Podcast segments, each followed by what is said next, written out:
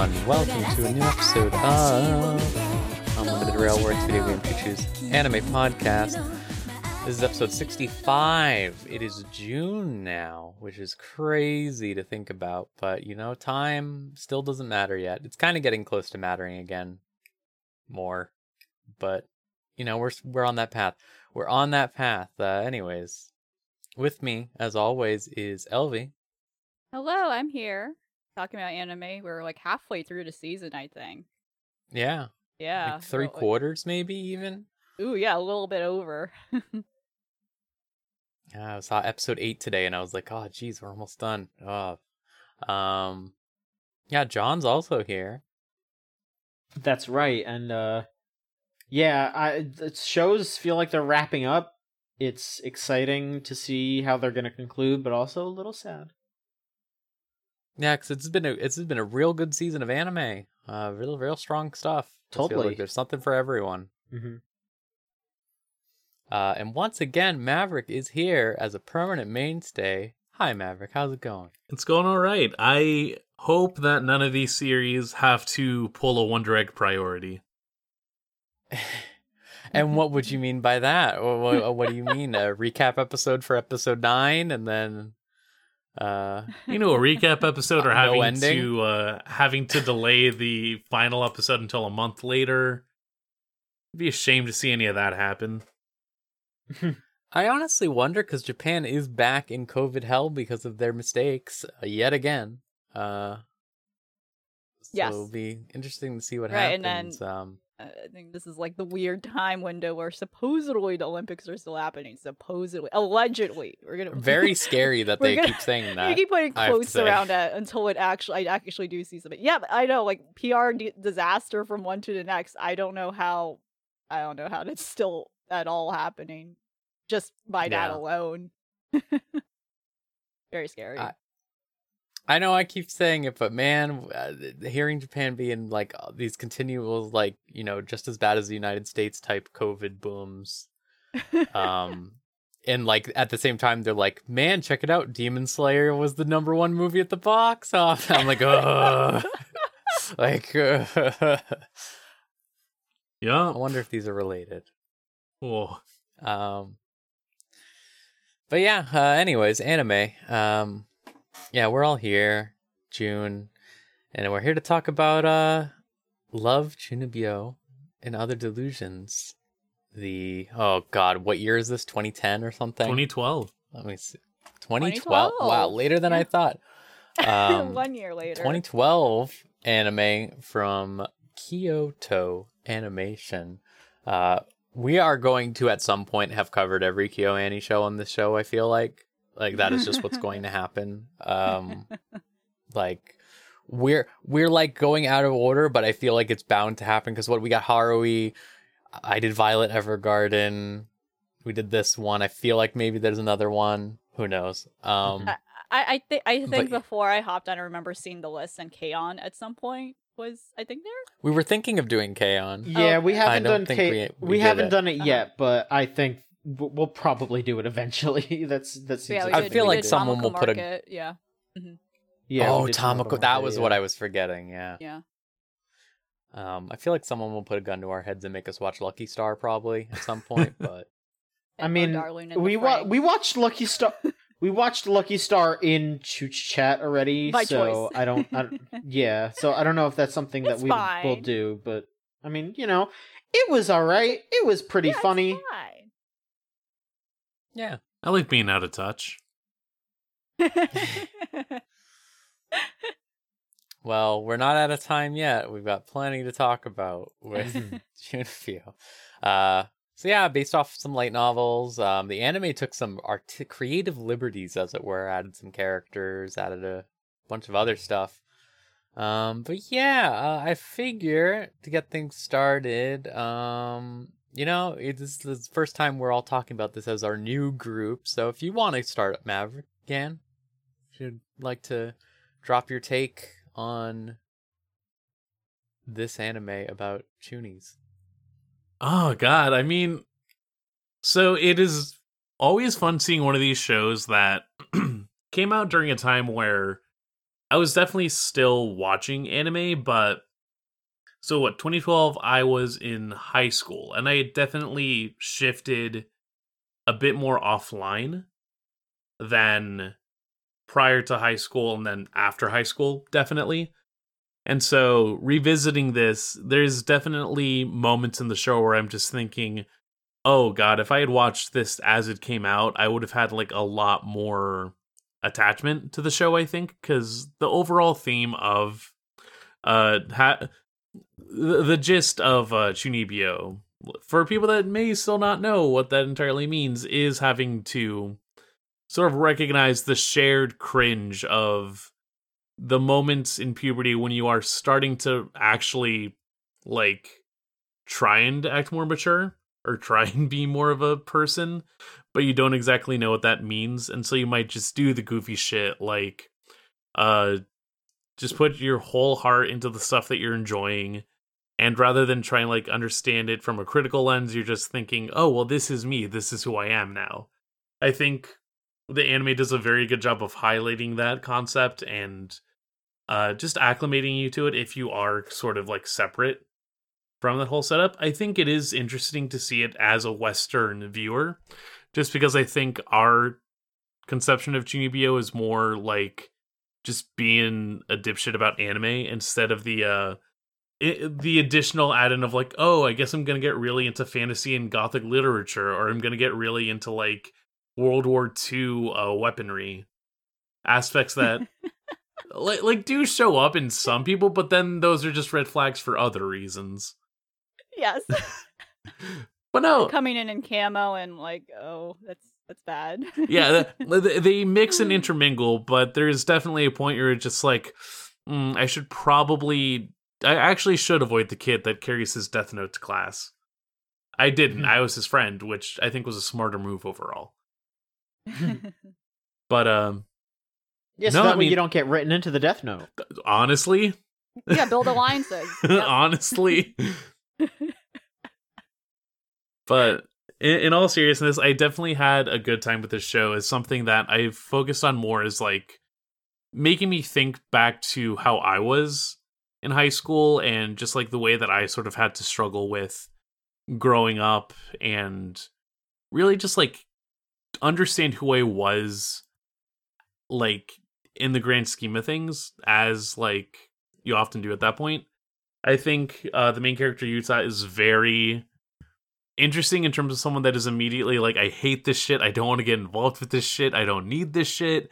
But then is like uh, the, the dual the dual relationship between Yuta and Rika is sort of recognizing like there has to be some sort of like middle ground with being interested in the stuff that we are like genuinely passionate about and then having to balance that with just like daily function and like knowing how exactly to put away stuff so that you can actually get to work.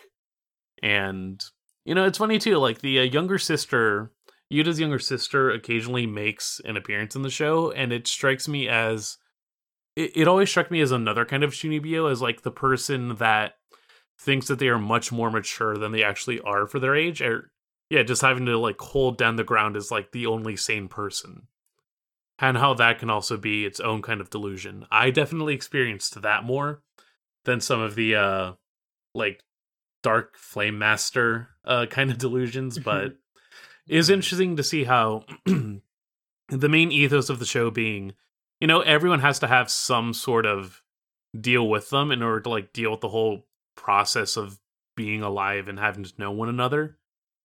And it's interesting in the way that there's like Chunibyo is one specific way to look at that, but then you know, like life is always going to be a little cringe.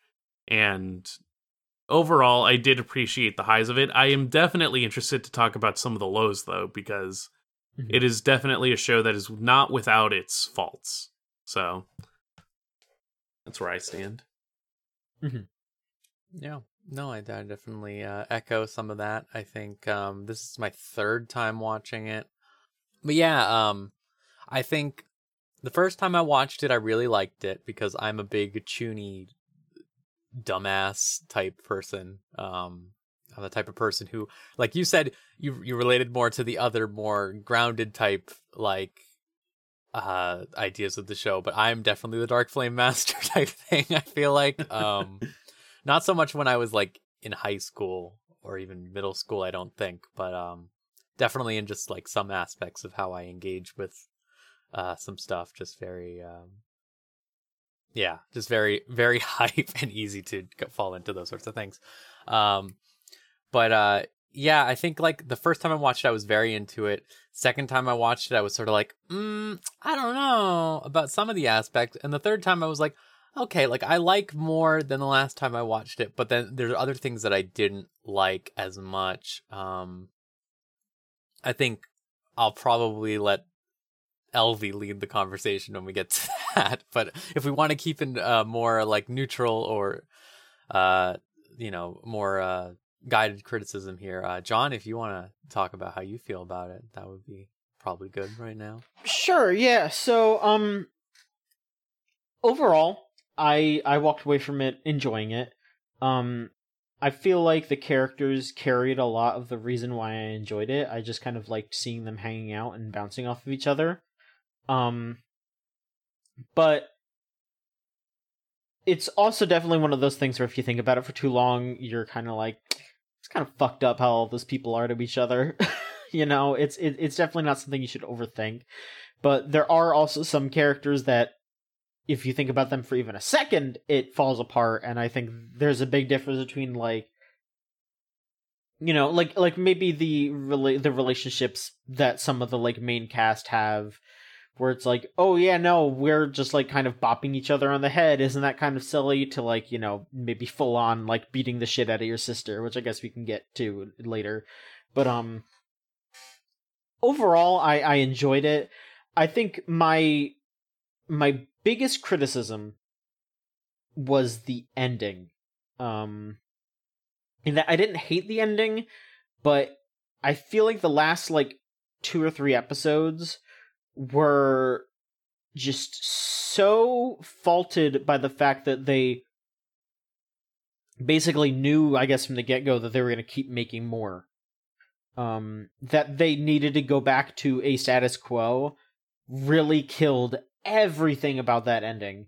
Because like I, for those of you who haven't watched there is like you know there's basically just like the the basic arc of Rika's story is that she is a chuny because she it is how she is like dealing with the death of her father and she's ignoring it. She does not want to accept that her dad is passed.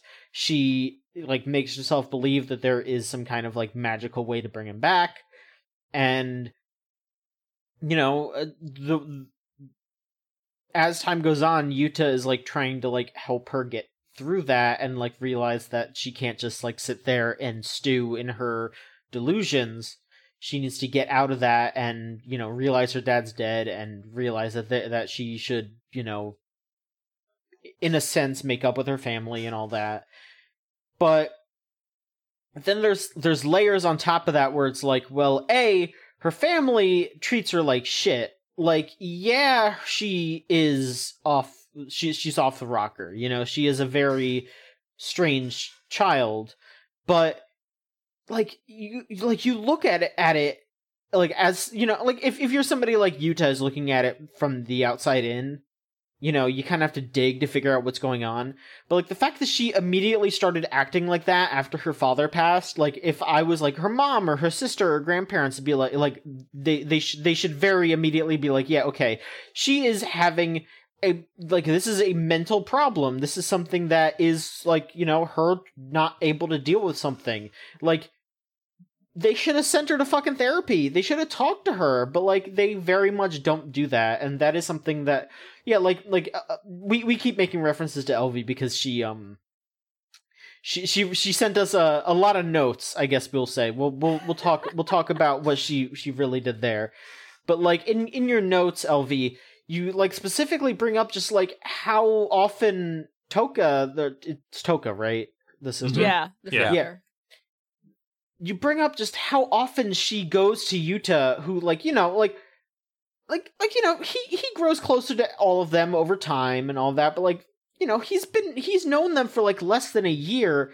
and he's doing like way more psychological like lifting than anyone else in Rika's family is and he's just like yeah well like I'm like kind of sort of her boyfriend and not really like I'm just kind of like your downstairs neighbor who is kind of sort of sparking a relationship with her and it's like he should be the one dealing with that shit. You've been living with her for years you know? Like like fuck you. Um but then at the end like near the end she discards her eye patch and she starts to try to like be more normal basically quote unquote but then right at the end yuta basically is like no you don't actually have to give up all of that. You can just come with me and you know you don't have to just give up what you enjoyed doing and it just goes back to the status quo. And it goes back to the status quo so hard that like I watched the OVA and like one of the first things that happens in the OVA is like the the, the tan boy, I don't remember his name, but like he like asks Yuta like, "Yeah, aren't you like dating Rika now? Why why aren't you just like focusing on dating Rika?" And he's just like, "Well, after the emotional like connection that we had and how I like rescued her from fucking over herself like and you know having to live with her grandparents or whatever, I still don't know if we're dating." I still don't know what kind of relationship we have. And it's like, bro, you fucking biked at like 2 a.m. to go rescue her. Like, you know, I'm not, I'm not trying to say that like she owes him or anything, but like that was like super fucking romantic. Like, why aren't they dating? What's going like what is keeping them from dating besides that there needs to keep being a will they won't they for season two? And Kyoto that animations bread and butter, as Yeah. it were. Exactly. And like I think it apps like I think that them needing for there to be a season 2 just kills a lot of what they're trying to do with it because like I like I I I don't want her to give up on everything that she is, you know? Like she like that that is not what this show is about. That is not what I as a person would want from somebody, you know? Like if she can like like we're all fucking cringe here. We're all a little we're all a little bit like, you know. But that's the thing is that you find people that don't judge you and you hang out with them. And like Rika absolutely has done that. Like nobody in that show is judgmental of her, even at her quote unquote worst. Like like I I I I I the, the the most judgmental person on that show, straight up, it's like okay, like maybe Toka, but the most outwardly judgmental person on that show is there is one shot where Rika like rides around on her Heelys, and there's like a dude that like looks at her and goes, "Ugh," like on the on the train at the train station. This man. Not Yeah, even as like he- judgmental as it is like I'm scared. Please save me. Yeah, he was terrified of these dang kids. Like, what Well, the hell is going on? That's that's what I'm that's what I'm saying. That is the closest to like truly judgmental a character is. Like they have their teacher that like gets like a one up on her or something, but like she plays by her rules. There's a lot of people who like act like they're supposed to be like not working with like you know that th- they're like sick and tired of how she acts but they play by her rules a lot. Like her like toka even does that. Like one of the first things she does is she talks to yuta about it and is like yeah i'm sick and tired of her acting like this. Like i want to figure out what to do so that way she can grow up. But she still like has play fights with her and like carries around a ladle like as her weapon like rika would have her umbrella.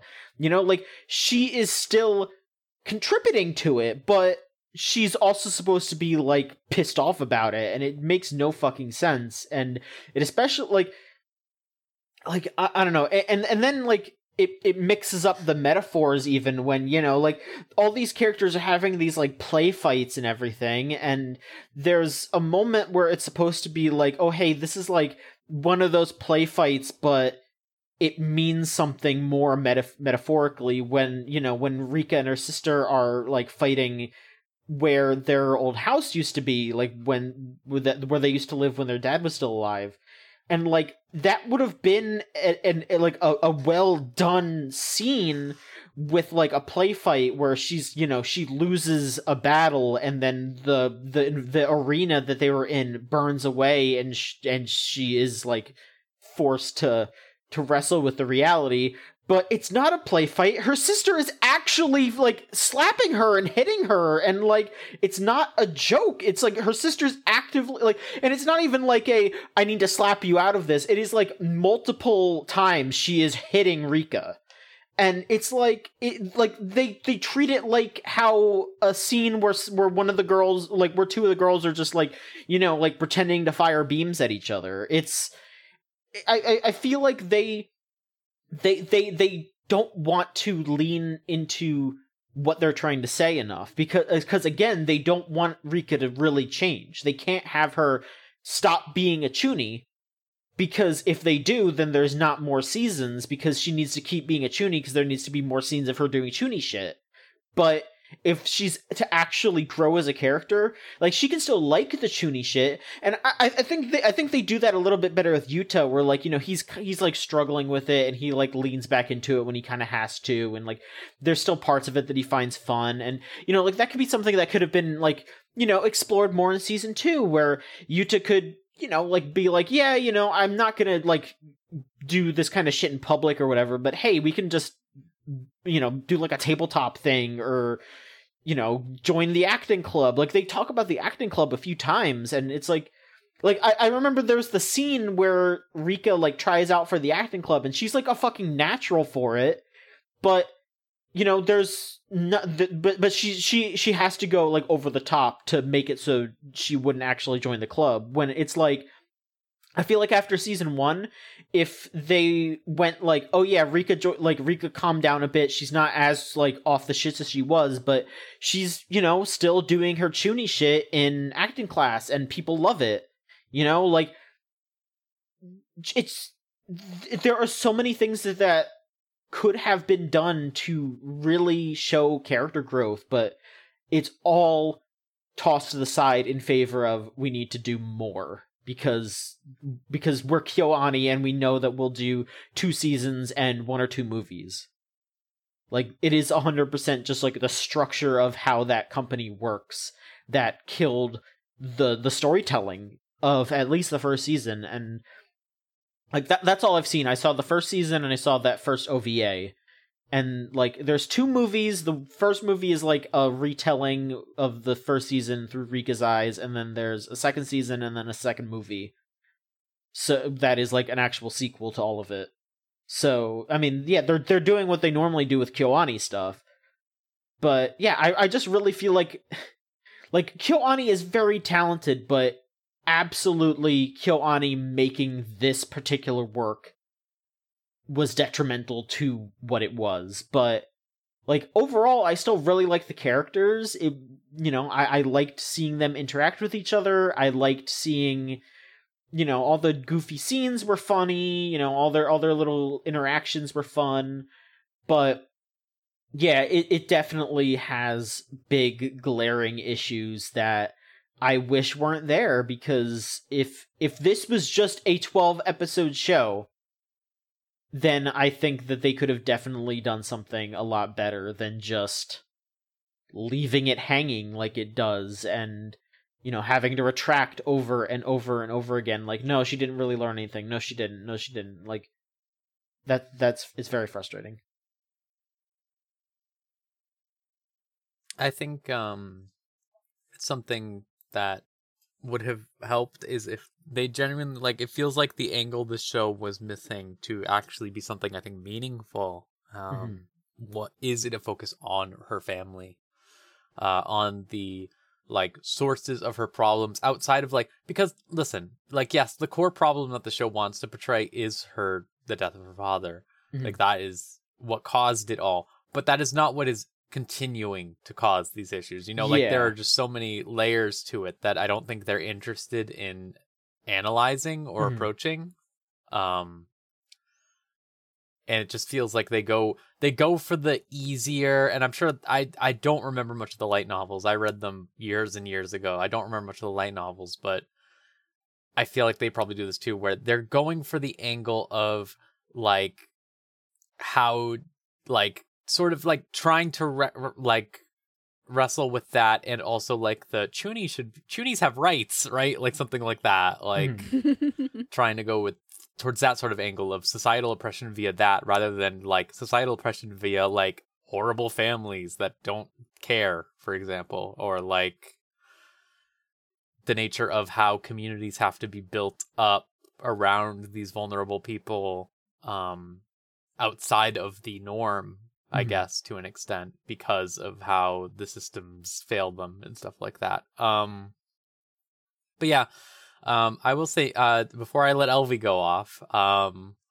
i think the the only thing i appreciate is I- so first of all i don't like the second season of this. I know that that's not what we watched but i don't like the second season of this because i think the character they add is very annoying.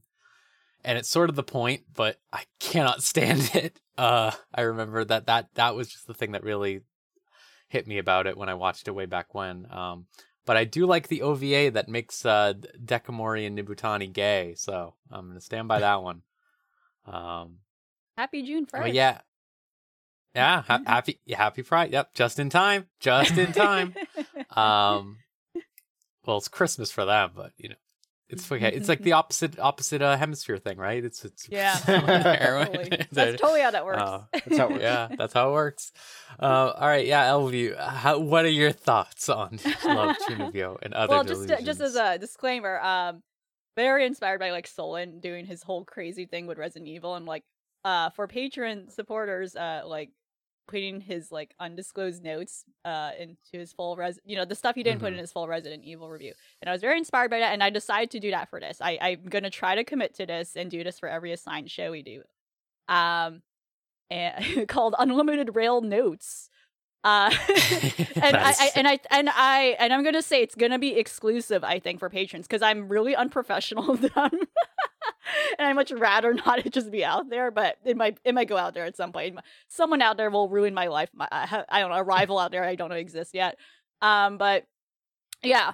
Um, so that that will come with this episode. So you'll see you'll see some things of you'll see my reactions to direct shots of this show, and that's how it's like formatted. It seems like it's a lot, but it's not a lot of writing. It's a lot of visuals. It's a lot of screen caps from the show itself. Mhm. But yeah, just just as as as I'm going to go into, as people have been foreshadowing what my thoughts are on the show. I fucking hated the show. I really fucking hated the show. and that is that is the mindset you need to go once you look at open open up that doc, um, open up that PDF. Oh my gosh. Um I definitely recall trying to show like when it came out because yeah, it was super popular. People were like, "Oh, haha, the eye patch girl spinning her fingers and waggling her butt." People thought it was cute. I still see traces of that. I still people. I still see people like replicating that meme and like replicating that GIF in particular, uh, for characters of recent media. So it's still going out there. Her legacy lives on through that GIF, um, which does not even happen in the series itself you know, as I end up discovering, I'm like, oh, does is this a sh- is this a shot that happened? And like, no, it, it's solely a specific piece of animation for the opening. um, yeah, like going in, I, I, I- yeah, like I just did not remember at all, like what my impressions were when I did try it at that point in time. So it's like, in a sense, it didn't matter. Like I was going in blind, right? Um, and I, I went in with already apprehension. I was kind of worried. I don't know. There's some energy radiating from this series that I was like, I don't know. I feel like I'm not gonna like it. And it was not for the reasons I expected. That's the thing. I I I, was I was thinking about things like fan service, etc. But you know, I, I and then ultimately that's not what happened. There was no fan service. I thought there was none of like that. There was no like ecchi bullshit, etc. But instead, I got other things, right? um, and yeah, like just to resound some of like the other comments. Overall, this is as a Kyoani joint, the the production of the show is not the problem. They have consistently across Yeah. the board, no matter no matter the lowest ranking series they may have, like in one's personal list, whatever you might think might be their worst series. Um, they still all look gorgeous otherwise. Like this is consistently beautiful. I felt I felt like the animation too was like the most consistent thing I have ever seen across their series I recall as of like I don't know like eh, like everything felt fluid every episode there it never felt like there was one episode that felt off like sometimes you feel that when you watch series like this where you just feel like oh there's this this this one episode what happened at a bad time or like the budget you know like it's just something about one one episode looks cheap like no it felt really consistent with how the characters moved and looked and were formed like staying on model that is not the problem with the show like again it, it just looks gorgeous everything else was the problem with this show. I did not like anyone except the sleeping Wow. girl who apparently Okay, I was gonna say you have to at who- least like she her. is the best Come girl on. on the show. Wh- Which even worse, you know, like we did mention that this has this is based on a light novel, but they are incredibly different from my understanding, and it's it's worth mentioning that it's hard to. I don't know. It's like hard to count because like I, I think the light novels are not officially translated. So if you read them, you read them. You know, if you figure out a way, like they don't have an official pub- English publisher tied to them. So, but as far as I know, they're completely different. So that's like a huge thing.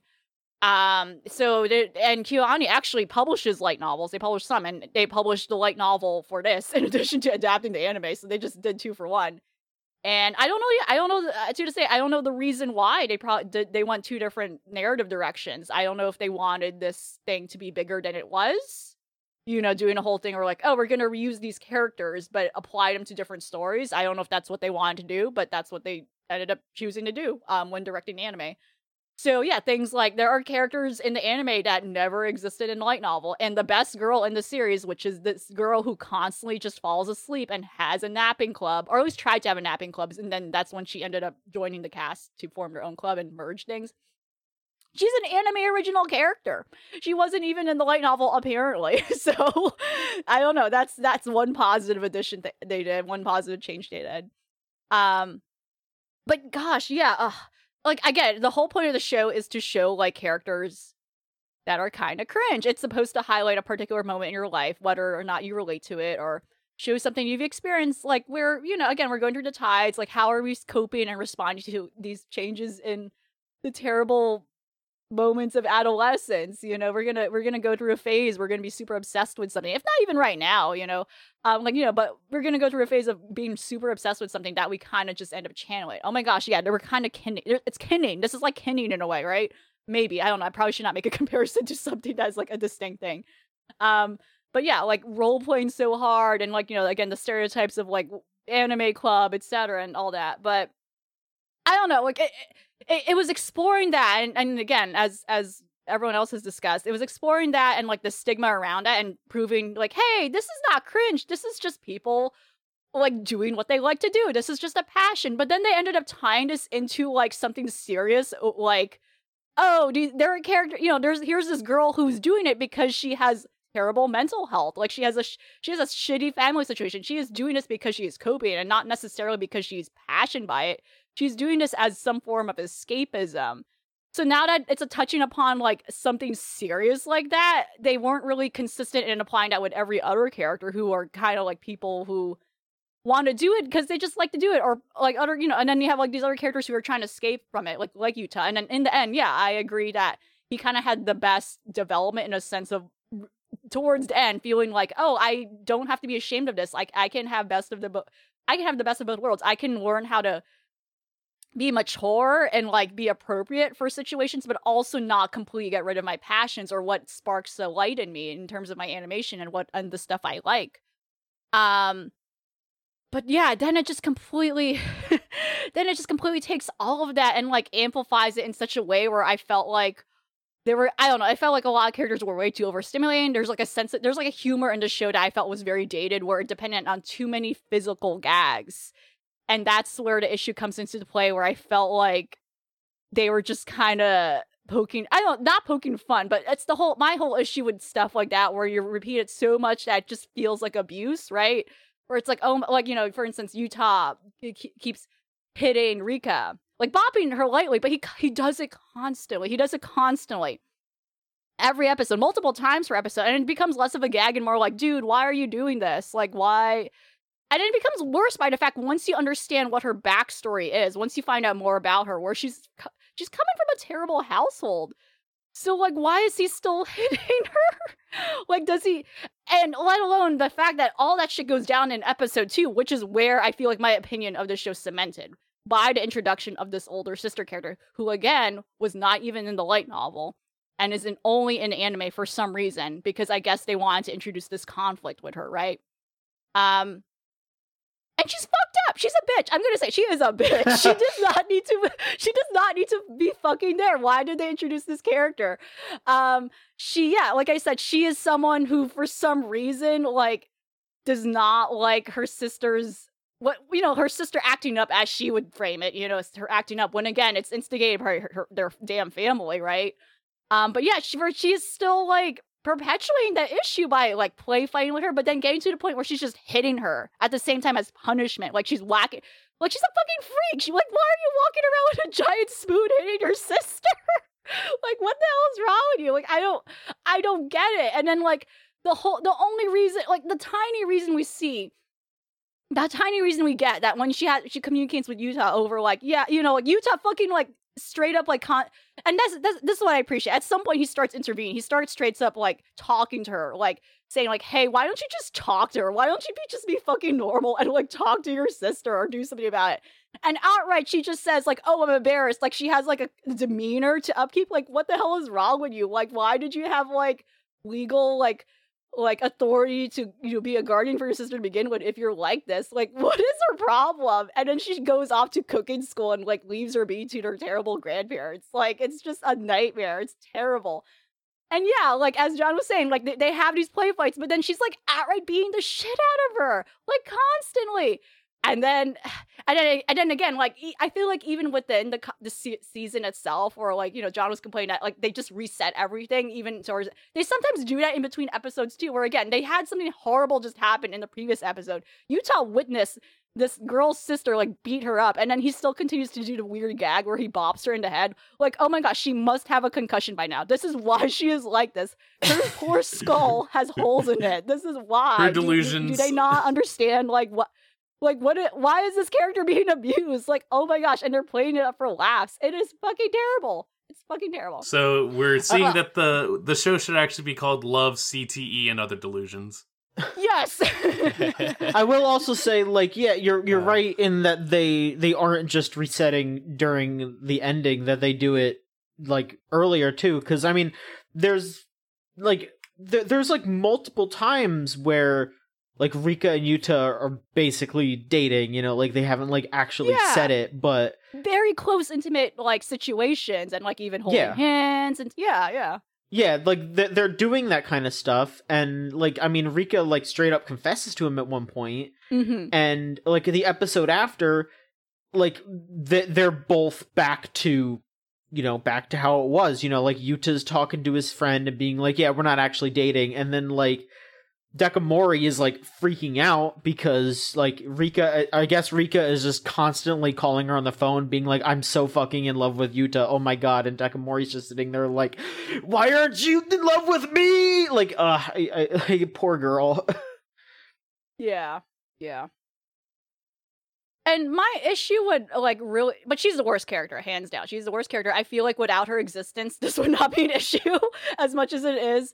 Um, like you just erase her, just delete her. But like, uh, my issue with the other characters is, I, I as I kind of preluded, is they are they are too over exaggerated. I feel like, and I want you know, and you could you would ask like, okay, how is that possible in a comedy? I don't know. I feel like it's just way too much every time. Like every episode's like, uh, especially since they kind of are just doing the same gags over and over. Like you know, the banter between you know Dekomori and then um you know the class president girl um, who just like is very annoyed by you know it's just kind of very frustrating to see that and it's not fun you know it's not funny to me you know mm-hmm. I, I just feel more frustrated seeing these these constant like back and forths when it's like oh my gosh why can't these why are they hanging out with each other why are they hanging out with yeah. each other? These people, none of these people have like a, chemistry with each other. They're all just hanging out with each other because no one else wants to hang out with them. That's what it feels like. yeah, I, I do feel like at a certain point it's a Nibutani uh, right. Yeah. yeah. I think at, at a certain yeah. point, Nibutani's still hanging out with them, like kind of stops yeah, and she's making constantly sense. complaining about them and shitting on them. Like, oh my gosh, then don't hang out with them.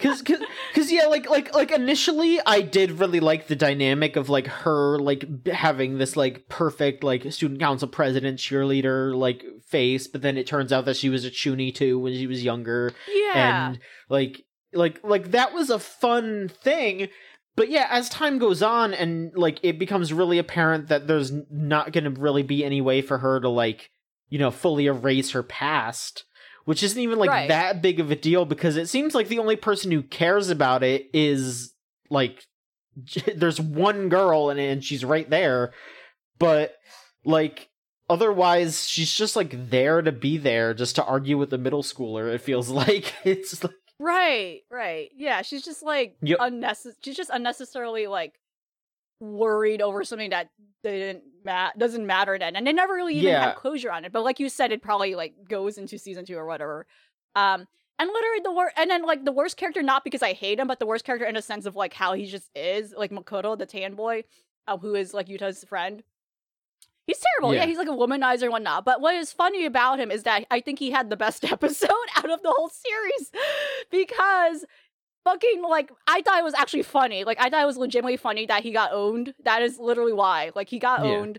He had to deal with it. And like I don't know, it was just a really funny take on like the whole issue of like I don't know, just just just a joke over like him being a shithead, and then like he gets what he deserves at the end, and ultimately he doesn't learn. But I, I, I just at least thought like you know after that episode he still is like a shithead and kind of gross after, but like within that episode, which is episode six, where he, it was like yeah again like and the formula of the episode was so much different because again it was like focusing on someone else for once outside of the club dynamic they had and then mm-hmm. he eventually just absorbs into their club mm-hmm. situation um you know where he gets a love letter and he's like oh my gosh i'm gonna you know he's trying to actually take it serious for once. Like you know, again he's someone who's always just his eyes are moving around and just like again womanizing and trying to like flirt and like look at different girls and not really focus on one person. But he's trying to take this seriously and then ultimately something goes out which is like a list he helped make. Where like oh yeah like the guys made a list like ranking these girls and it's very inappropriate and then like you know they have like a little class trial over it and um he owns up to it but he takes the blame for everyone else. And he does like he does like a crazy bold like thing where he's like okay out of punishment i'm gonna like shave my head. Um and he commits to it. And like i just thought that was like a, a- and like really the the the the, the nameless characters like the girls reacting to that to throughout that episode was really funny. Like it was just very much like the epitome of like oh my gosh this guy sucks etc i don't and we never really find out who wrote that letter too so it could have been anyone or could like and again i don't know if this is something that's followed up later on maybe it is but like i just thought that was a strong really funny episode because it just felt very different compared to everything else where like oh yeah like the club dynamics again a little too much i don't i don't find any of that funny and then again back to the problems with Rika. It's like, oh, I'm I'm so uncomfortable with this. I don't like this. Like, oh, stop hitting her, please. And but then that episode was like oddly refreshing because it was none of that. It just had none of those terrible qualities I thought of of this series. Um. But yeah, overall, I fucking hated this series. That's really what it is. I don't. I do. I do not recommend it. Again, it's one of those things where I feel like maybe it's of its time, but at the same time, I don't know if it's also because um not that no i could definitely relate. I, that's what i mean. I could definitely relate to like what, what like a lot of those things that like those characters were going through but in a sense like i could i i don't know maybe i need to be in a different mindset to look at it and maybe again it's the issue i'm thinking too hard about it but like i definitely feel like what they were trying to play for laughs did not succeed because it in the way it in the way that it would work for me because it just totally contrasts and contradicts like the serious stuff that they're trying to tackle and it just feels really at odds with each other and doesn't really mesh well which i guess is the gist of my issues with it. Like you you, you have like these char- like you have these gags and this all this physical humor but meanwhile there's like some serious questionable like um abusive things probably happen that they don't touch upon you know as rose said you know like that there's they don't really touch upon the things you think they should and seem to be focusing on the wrong things being the issue at hand Mhm. which is not necessarily um the you know the, the the issue of Rika's delusional state but rather what causes it and they're not really they're not really unpacking that. They're just kind of pushing it to the side as like oh no this is just like a little little funny thing. This is just like another like anime trope that whatever deal with it. They don't really unpack it as like you know she yeah she could be this she's could be this way because of the environment she she's coming from and they don't they don't really touch upon it so yeah i personally would not recommend this series um and i think a lot of its hype came around yeah I, I, and again that's what i'm saying it's timing i feel like the hype came around a time where there were a, lot of other similar shows like these with similar characters where um yeah again you kind of have just the different tropes that i think was very much of its time this i know this show came in between Hyouka and Tamako Market. So again, the whole our whole thing about like KyoAni being KyoAni, uh, are, will they or won't they? Both of those shows do that too. this was a very particular era for them, and it, I think it shows. Like the moment I, the moment like it started going into the the prologue explaining like here you know here's what Chuni is like even just the, just the way the characters moved I was like I kind of knew what era of this was just from like just this just the elements of it and how the character designs are. Mhm. And speaking of character designs, his little sister looks like Rika. I don't know if anyone else noticed that. That's fucked up to me. I don't think that was intentional, but No, that was yeah, a little yeah. weird. I don't know if I don't know if someone else was like, "Hey, let's change up her hairstyle a little bit," but they look way too similar. that that Yeah. was weird. And they never just- they don't do anything with Hey. it, obviously, but like I was worried when I saw when I saw that character when she was introduced. I was like immediately like she looks like the main girl. I don't well, like this. well, well, it's a metaphor. You know, it's saying that you know Erika's just a normal girl like anyone else, like any other girl. That's what that's trying to convey. I think it's just the unfortunate fate of being a character with black hair in an anime series, but in Yeah. a KyoAni specifically. yeah, it, it's like they only black short hair specifically is a curse. You need to have the twin tails to distinguish yourself. right. It, fantastic designs, but it is definitely you. You do be looking like other people, unfortunately. no, like th- there is definitely a lot highlighted there that, like, again, I think if I'd watched this earlier in my life, I would probably feel a lot more opinionated and be like, uh, li- like I would probably be trying to defend a lot more of that. But no, ultimately, I just end up a lot more curious about the version of this show that maybe doesn't have Toka and is more focused Mhm. on this girl Right. who is dealing with the um aftermath of like her father passing and doing so in a way where you know even if they included Toka and she was the stoic character doing so in a way where she didn't play along with the delusions would be a lot more powerful i feel.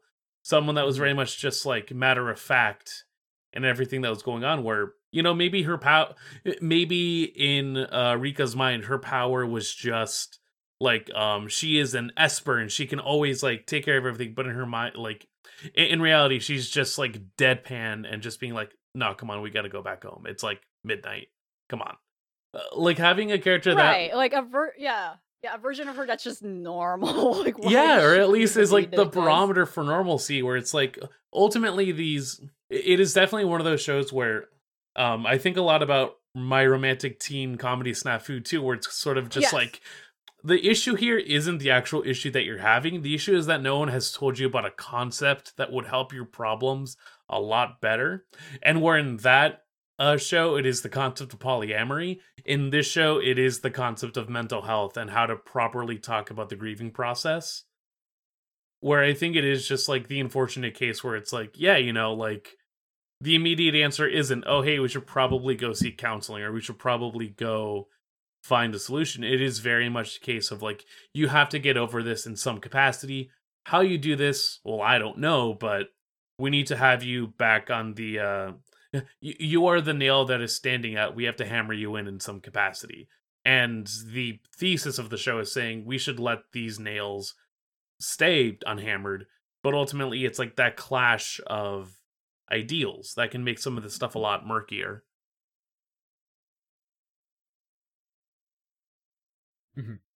Yeah. No, definitely. Um Yeah.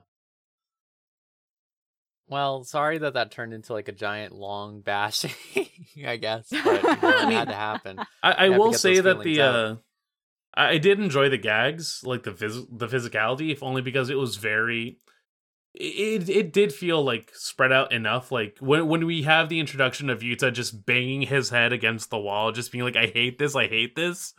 Like th- there is again, there, some of that still lands with me at least because of the fact that it's like, no, I get where you're coming from. I get how much that you hate to think about the time that you recited like dark scripture before you had to go eat. Like, eh, I would say, yeah, I would say the timing of like random background characters, like and, and random nameless characters running into their shenanigans is very good. Like just being dragged into like whatever bullshit there are, and we don't see them again. But like, yeah, stuff like that random old man on the train station reacting to Rika's heelys and be like, "What the fuck?" Like terrified, or or you just have like a random schoolgirl in the background like screaming and just running away off frame. like those are very good. And but again, I feel like that's more of a production thing and less of like a, a storytelling thing or someone was like in the storyboarding process like saying hey let's fill that scene up more you know like but yeah like there's some stuff that like works well but i, I feel like it's not really what for me it's it wasn't with the main characters mm-hmm.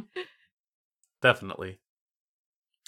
I think um it's interesting to me that I was going I was about to say I think you can see the through line with their work where you look at like the stuff that they do in this and the stuff that they do um in terms of how they like divide the worlds as it were uh in something like Dragon Maid um or some of their other shows even God forbid beyond the boundary um but like um i think like uh, uh but then i was like wait a second. This isn't like the starting point for their evolution with that stuff. Nichijou is like the best one out of all of them and that was a year before this so uh Yeah. well that thesis is gone. Um yeah it's weird. It's really strange to me um that that is the case now. I do think that um like something like K-On is better, something like but like I- think that that idea of a reset is something that is really just, you know, you you not unique but like in, intrinsic to the Kyoto animation style. Um they all were like that John was complaining about all that time ago of like how they have to reset everything to start make a new season or whatever as it were. Um that's just something they do all the time. Um I think like I I, I just I'm thinking of something like um Dragon Maid where you know they can't like they can they can have the lovey-dovey things but then they have to pretend that it's not happening or whatever right again to keep up the bit um Yeah, like like like Kobe, um, Kobayashi has to go back to being frustrated with Tohru coming on to her all the time, even though like two episodes before, like Kobayashi was basically like getting ready to be married to Tohru. It's like, all right, Yeah. And and there's other shows that's like that too. I think like Mhm. the only one I can think of that they've done recently that is pretty final. You know, like K-On! ends pretty final, I think, Mhm. and didn't have that issue, Yeah, but that yeah. was mostly an original work, wasn't it? I think. Or was it not? K-On? I don't know. K-On yeah, was a K-On! manga. was K-On! original? It No, was, a K-On! manga. Was a manga. Okay. Yep. Okay. So it does have Um a, well never mind where that they go then. to college, I think. Uh, yeah. but- It was a four but, koma um, too. Yeah. Oh, right. Yeah. Um. Well, like um, uh, b- b- b- Violet Evergarden has like a pretty final ending, so it's I I hope that Mhm. that is something they take from going forward because Mhm. is definitely something that is pretty bad in all their work. Like uh, you look at um fucking Tamako Market that we watched. yeah, yeah, and, and then like yeah, it's they just yeah, up, hey, the movie. They just ended up- like yeah, they fixed the stuff. They fixed the bad stuff in the movie by removing the bird. Yeah. No, but that's interesting Um, that they it's it's interesting. It seems very unique to them specifically because I can't recall other like anime that does it. Would like you know they, they especially when you come when you think about sports anime, like no, there's a there's a continuity.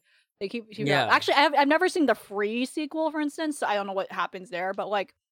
Yeah, it's interesting they do that reset thing, which is a thing that was very typical of like Western cartoons, especially until super recently you know now like more more more cartoons especially even ones targeted kids actually now have like narrative arcs that are very like pretty complex and that's awesome and cool but like that was definitely a trend especially back then when like cartoons were like yeah we gotta we're gonna sell stuff so we can't have i think a lot about like yeah transformers and certain characters dying and we're like no we can't do we can't and traumatizing children in the theater like we can't do that we can't kill we, well after killing optimus prime it caused such a huge uproar they reset that anyway right but stuff like that Yeah, when characters die they just come back anyway because they're like no we not only made kids sad we gotta still sell figures of them because we can't sell a dead body so but they stopped Well, doing eh, that it's well, less of A- a trend you see that in cartoons now Yeah, well, a yeah, it was. Uh, they they were gonna also kill a bunch of GI Joe characters because they did the GI Oh, Joe shit. movie after that, but they had to change that. Yeah,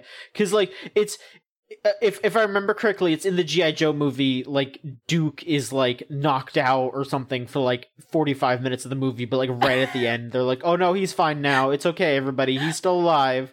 Like they very much wanted to kill Duke. they couldn't go back Um, and change it because they're like oh all the animation's done we're not gonna fucking do that again and they just Yeah, added yeah, yeah. a new thing oh my but god um yeah. but I, I will also say uh for your claim that people don't want to buy a dead body i will actually argue with that because pretty recently they released they released an Oh, no. optimus prime that was colored specifically as the like drained life version of optimus Oh prime when he dies in the movie so What about the Oh. Laura Palmer Nender, uh, Nendoroid? well yeah that's true Funko Pop. that's awesome yeah well oh it, it would be an android at some point i can imagine Oh, that would be good.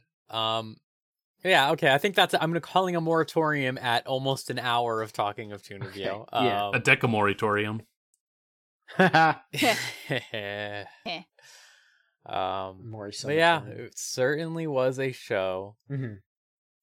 Um, I miss We EDM our OPs, opinion. I'll say. Yeah. That's that's my case. what? Sorry. I, I miss EDM OPs. It, it's nice to have one that's just a nice Oh, little yeah. thing. That actually, yeah, that's that's the one thing I'll finish this by saying. Uh, I respect the voice actress Chuny ending song song Oh yeah. hmm sung by them. Taking Eh, turns. ugh, Yep. tongue twister. It's good. It's a good bit. Um, but yeah, that's that. We we do Um, have one opinion, real quick. one opinion. Go right Yeah, ahead. Uh, this is from Kawaii, no- Kawaii Nobu. If you want to send an opinion or question, go to videogamechoochoo.tumblr.com slash ask. You'll sound like this right here. It's been a long time since I watched it, but both seasons of Chunibyo were slash are pretty straightforward, low stakes, fun to watch. Nothing mind blowing, but really easy to just roll with. It's got a little bit of something for everyone in the cast dynamics and writing without going too hard on anything. It's the kind of show I would give a solid 3 out of 5 stars to. Okay. Yeah, that's a that's a very fair opinion. Low sta- low stakes. Yeah, that- that- That, that's kind of how I make- felt about it. yeah. Three Mr. Peters out of Ooh. five. Three finger finger spins. I'll start off here Mhm. with um back arrow update. I know you're all dying to hear about what's happening. The old man has vanished completely. Oh, Um, okay. He's been that dis- he's that been, bitch old man. Isn't that like good? said, Isn't that good? It it is good. So okay, so like like I said, he was the worst part of the show easily. Just he came in, he was just constantly being like, oh blah blah blah whatever. He sucked. I guess he's still around, but he never does anything. Um this is the power of an original work is you can just have characters who don't matter or have a goal because you're making everything up on the fly and they just come out and then they go away. Um this show is I think it reached a point where at, so the the very first episode had them they got this big ship that they all live on like the big Gurren Lagann ship they get like after ep- episode 7 if you know what I'm talking about Mm-hmm. Mm-hmm. they all ride around on they got one of those um and then eventually every single country in the world got one as the show kept going on until they were all fighting and I was like how long does it take for these ones to like fuse into a mech or something that's what's going to happen and it does happen they go full like mini Gurren Lagann here Hmm. um with like yeah, it just some real dumb Gurren Lagann style thing. You can tell this is written by the dude who wrote Gurren Lagann, one of the dudes who wrote Gurren Lagann. Um, and it's it's a type of thing where I could see this show having been like genuinely extremely good. Um, sorry for the fireworks. Um, Oh, it's these Happy it's it's Pride these Month. dickheads over here, huh? Yeah. Uh no, this is this is the ep- this is what happened on the anime actually. You're hearing the anime not in Oh, yeah. Firing the missiles at each other. Um but no, like yeah, I think like this could have been a very very good show. I think it's still enjoyable. I think it's the type of thing that you go like that was fun when you watch it, you know, but at the end you forget it in a year. That type of thing. yeah. Um, which is disappointing because I do think they they had some interesting ideas. They had some fun with it. There's some good characters. It's all just the type of thing where it's like, man, every time I watch an original anime where the draft is just so unpolished, you're like, why didn't you like get this like edited? Why didn't you, you know like that's what it feels like. It really feels like that sort of like we are flying by the seat of our pants week to week. We just want to see like what like we have all these grand ideas but aren't exactly sure how to do all of them like i said the fucking julius caesar figure who shoves wine bottles into himself to become buff like that that dude like all of a sudden he just had god powers and was like oh yeah i know god. And everyone was like what? Like it's just out of nowhere and then like yeah. They have like fun ideas. They have the fun hype I- things. Like there was a dude who was like he was he the the main character okay? What happened with the main character recently is that he's revealed to be like the antichrist i guess Mhm. as it were. Um Is that why he's different? and yeah so he's just going around lasering people accidentally because he can't control himself or whatever he's the destroyer. Um and um the head of the Chinese like empire that exists there at one point like he's like he's like get away from me i'm gonna kill you too or whatever the main character is to him and he goes no and then he turns him into a sword and the sword is still like destroying him by touching him but he's just regenerating his body faster and it's like shit like that that i'm like oh hell yeah that is what anime is. Like he's just constantly regenerating his hand that's being destroyed. Like that's cool as hell. Um but it's just these ideas that don't have concrete connections if you know what i mean. Like it's just sort of like i have these fun ideas and i'm just gonna throw them out there and they're just gonna sort of happen without like much build up or execution or like an idea of where it's going in a meaningful way. Um so yeah it's it's i've been I- this is one of the most interesting shows i've watched recently i think in terms of a long running thing like usually when i stick with a show it's just like I want to see it to the end. But this one, like I, I have genuinely been interested in wh- what it was going to do, how it was going to accomplish what it did in its runtime. Once I found out it had two two cours, um, I wouldn't say I'm disappointed, but I am just like, man, this could have been something really impressive. I think if it was given the time. Um, but you know how it be, you know how it be. Um, John, Yes. what do you want to talk about? Do you want to talk about the horror OVA? You want? Oh, oh my we god! don't have to. We don't have to. Listen, okay, I want to talk about it because I think this needs to be sp- spoken about. Like this is something This that is aftercare. This is aftercare. yeah, Uh, th- this is like yeah, yeah. Th- this is absolutely something that like I need to like process what happened. You need to release it because if you keep it inside, it'll just bad energy. Yeah, you don't. Yeah, want I'm I'm gonna turn Chunibyo over the trauma over this. No, um, is that the new Joker? yeah, that, I mean it's it's like it's like I'm gonna become the Joker. No, it's I'm gonna I'm gonna pull a Rikka. That's what it's gonna be. No, uh, um, no. Uh, so yeah, so so you also watched this Rose, and um, yeah. Like uh, we I we were both just fucking flabbergasted because we are specific. I think we need to explain what this is. We're talking about the Kaguya OVA, which like you would not expect the Kaguya OVA to be something that like we're we're, basically coming back with war stories about. You know, like that is so off the guff. That is so just completely off the goop. But it is. It is that 100%. So, okay, so I guess to explain the context here, there were two chapters of the Kaguya manga called Kaguya like After Dark or something or like Kaguya Darkness or something like that. And they were explicitly like chapters making jokes that were I guess like deemed too horny for the main plot. And they were adapted in this OVA along with another just like random chapter I guess that maybe they just like didn't get around to previously. Um but those two sections that are the quote unquote horny sections it it was porn. They made pretty much official Kaguya hentai. Like there there is not actual penetration, there is not actual like nobody reaches climax in this, but it is about as close to p- actual like porn that they could have made.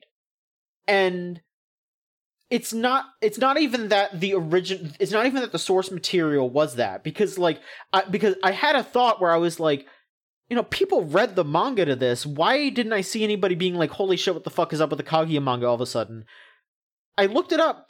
It's nowhere near as bad as the anime. Like uh, like you know it is definitely further than they would normally make jokes. Like they do show like cleavage and they you know have a pretty explicit talk about like characters being horny but it is way more like believable like kind of stuff. It is like nowhere it's it's about as bad as the kind of stuff that you see in like most other shonen manga. It's just like with kaguya it's it's surprising because like the like you said it best, Rose. Like the characters in Kaguya freak the fuck out over holding hands. Like that is how like, and I mean, th- there there's scenes where they talk about like horny stuff here and there, but like also at the same time, like like they they they are so repressed that they freak out about holding hands. You know, it is it is that kind of show. These characters are that repressed, that just like wild and weird about that kind of shit. Like they are definitely horny characters, don't get me wrong, which is why it makes sense that there is like, oh, here's these like few chapters where like, you know, the boys are looking at a porno mag and like are being are being dumbasses about it. Like that makes sense. There are good jokes to be found there.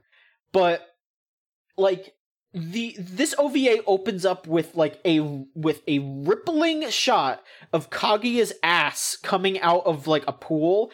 And when I mean when I say rippling I mean it's her ass cheeks slammed together like 7 times just as she's like swimming normally.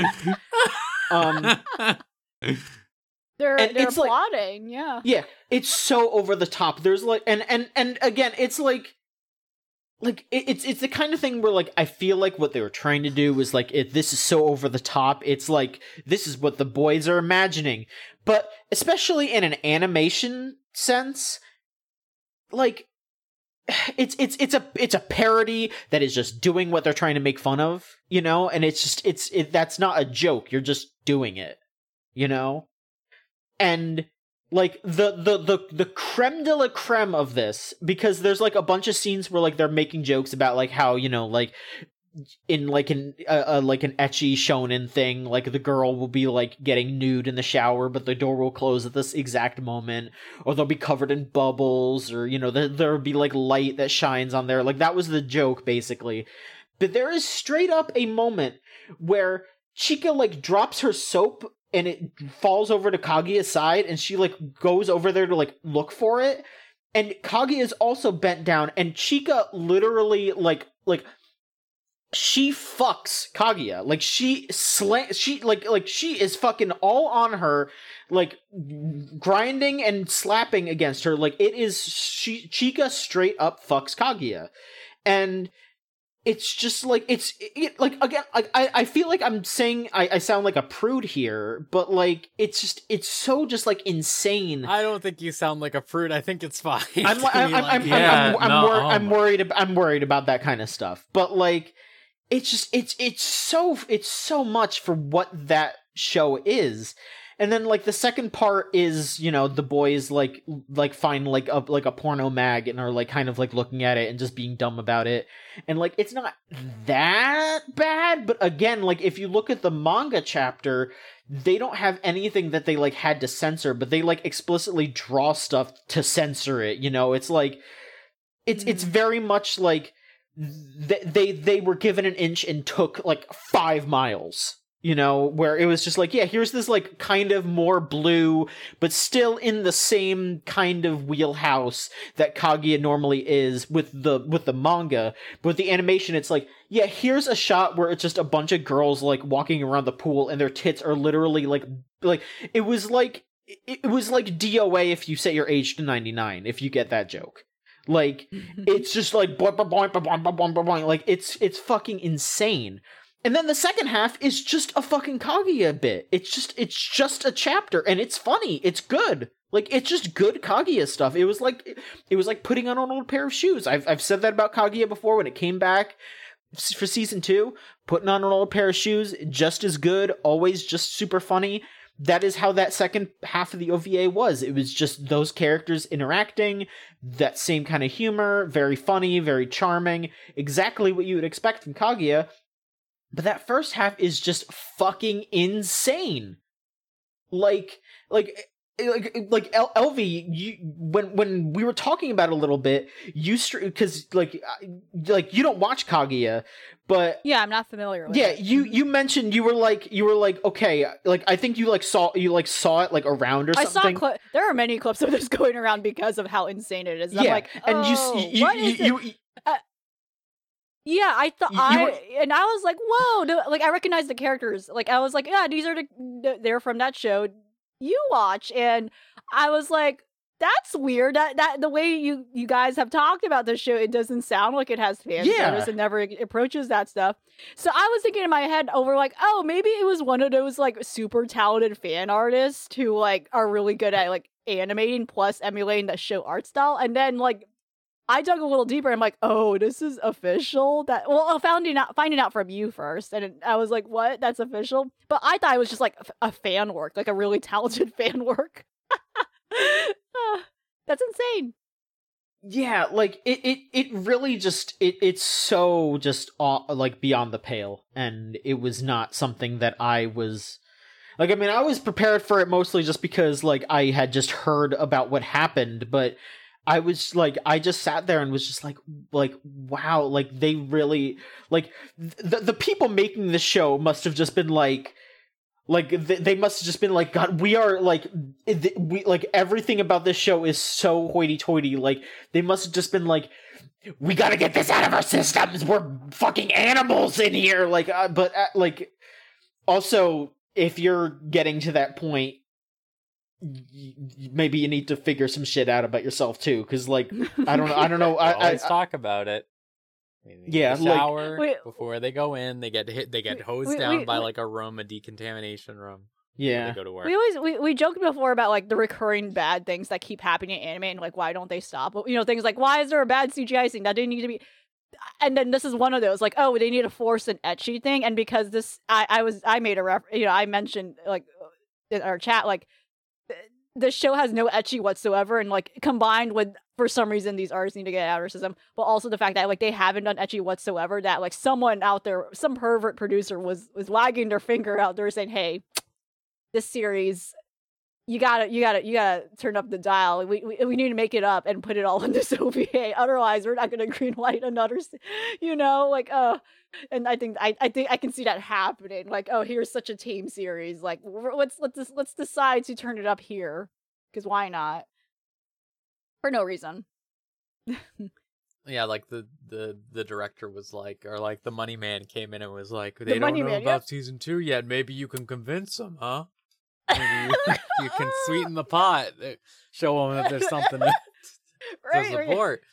we're gonna show the money shot uh Ugh. Uh. yeah, but yeah, Uh, like, like, uh, yeah, I, I, it's, it's, it was just like completely off the goop, and I was like, yeah, you know, like I, I, I would say, you know, like just if you could, if you want to see a good, if you want a little taste of Kaguya, skip that first half, or I mean, at the very least, skip that first section, because like the porno mag bit isn't that bad. It's still just like you know the boys being fucking idiots, and like it's it's not that bad, but it's also like not that funny anyway. But then just just watch the second part. It's great. Yeah. It's like ah, Kaguya is great. I can't wait for season three. You know. So I was just uh, fast tracking this OVA in the side, and yeah, no, skip those first five minutes. That is like ridiculous. it's beyond the pale. It, it it's is beyond the pale. beyond the pale. I That LV LV hit the nail on the head. I thought it was like some zone shit or something. Like Yeah. when I saw it, I Yeah. was yeah like- talented definitely. like w- I- it 'cause- looks nothing so like the first thing I saw was the Chika scene where Chika is on all fours and it just does an undersweep of her. Yeah. And Yeah. it's just like, dear God, like that is Yeah. like the one- monstrous. the- that is the like, one the one I'm seeing circulate the, the one I've seen I've seen circulate the most like you would see the most like it, it's it's I don't know what which girl is it her boobs rubbing on other girl's back Yeah, that's the one I yeah. keep Yeah. seeing Oh, yeah, oh, that that's what I- that that's what I was showed her, talking I was about like, when whoa, like whoa. the scene. she- yeah. Like that's what I was She's talking about. When she's like, girl. 'cause she's yeah, she's straight up like yeah, like if she was wearing a fucking like strap Going on to or town. whatever, she would be fucking her. Yeah, Yeah, it, it's and it's like you say, you know, it is never at a point where it's like they don't reference the sexuality or like the innate like horniness of being in high school, and especially like in that kind of a setup where yeah, like even just having to like think about being on a date with somebody is already enough to just be like, oh my god, there's like I'm already like losing my mind over that. But Mhm. it, it is definitely set up in a way that is like so antithetical to what that series presents overall. Yeah, because because what you're saying is absolutely how the show is. Like, if they're ever acting horny, it is 100% just like a, yeah, they're dumb, repressed high schoolers who have, like, no idea what they're doing. And, like, it, it has always been presented as that, and the comedy has always been, like, based on that in, like, a, you know, it's just, you know, we grew up, we, we went through this shit. It's dumb, it's, it, but it's that, that is how it is. And they just, like, show it in a I don't know if I'd say realistic way because none of these characters are very realistic, but like the the comedy is something that is more like it is based on a more realistic thing instead of just like oh I fell over and you know we accidentally like like I I like oh no I slipped and I accidentally had sex with you all the way through. You know like that's not what happens ever. But in this ova that is 100% what happened. Like literally chika is just like oh let me get over there and take a look for something i dropped. And like in the process is like full on crouched over like having sex with her friend. Like it's it's it's too much. It's too much. Yeah. a, a lot of the show like the, the development in the show resides on like whenever people are able to like put down the level of like awareness they have to put of social status and the like to just be people and talk to each other but Mhm. then yeah no this is definitely another level of just like ridiculousness and it's specifically like where it is trying to tell that joke about like yeah you know these are all the things porno mags do whenever they want to like try and sell you the next issue Mhm. it is that thing where it's like you can't just do the joke uh, doing the thing you're parodying while you try to parody it Yeah, cause, cause like the manga was more specifically like making fun of how like ecchi manga does censoring. Like it was basically just them being like, like nobody uses that that that much su- that many suds when they're showering. Like it wouldn't actually cover anything up, you know. Like like th- there's like there's not gonna be like a random flash of light to cover up your your tits in, while you're like you know all like doing whatever. Like that was the joke in the manga and like yeah that like it's like i wouldn't i'm not gonna sit there and say that's like comedy genius or anything but like that's that's funny you know that's a little that's a little funny but they just took it and they were like all right well if we're gonna have like a scene of kaguya like lathered up or whatever because like like I, I showed you all like the screenshot like it like it's it's like not that bad but in there it's like you, you just see kaguya's nude fucking body but with like a little tiny bit of suds where her nipples and and uh, genitals would be like like even in the manga like they made more of a joke out of it by like having her covered in suds. Like the joke is that she that like she's covered and you know nobody would actually be covered in suds like that you know? So like there's actually a joke there but then in the animation it's just yeah here's here's nude kaguya because you all want to see nude kaguya. Mhm. but yeah there you go. Yeah we we have we have i feel like we have exercised a demon. It's an So- ova because i am over it. There you go. The, Thank the, you. the demon has been the curse has been lifted so rose please ask somebody else about what they watched Yeah, uh, LV. Uh, Mhm. s- since Maverick used up his, I was gonna pass it to him, but he used up Oh, his bit shit. right there. But uh, that With the- little with joke. the- ah damn well Damn. How can you follow that up? I have to give you some time. I have to get you know the cooldown. The cooldown. thank you Um, i procced my special yeah. Uh, LV, do you want to talk about how the mug show has gone fully deranged? Uh, it has gone fully deranged. I, yeah. don't- I, I feel like they ran out of ideas uh, with like the skits. I feel like I do never the had an- idea. I to be and they never they the never really did. Again, this is like it. a very um, again whole like here here's a group of girls. They have a club around like a very specific interest, but this is like obviously like commissioned for a tourism reason for this particular town where. In, in you know the Gifu uh, prefecture, where they're known for like their ceramic ware, like a very particular way how they make it and like how they make it. Um, and yeah, they try. They keep trying to have this like arc where the main character, the pink haired girl, again, I don't know their names because like I'm not. The the she um Himeno Himeno she um she's just I think so I, I heard that's her name I think she she's very insecure about like why she's she even joined the club to begin with I don't know like there's a whole thing where she feels like she was just pressured to join the ceramics club because like her mom was like a no like pottery person. That's why her father fell in love with her. She was really good. She just feels really insecure about it. And like she doesn't feel like all the stuff she makes in the club, she just she just feels like, oh, I'm shit, like compared to everyone else. And like she feels like she doesn't have a drive for it. Um one of the recent yeah, one of the recent anime segments was just pure the last two ones, the last two was just purely unhinged. Like I don't know, like it had no focus on like them making ceramics at all. They're stalking their teacher, they're stalking their advisor for some reason.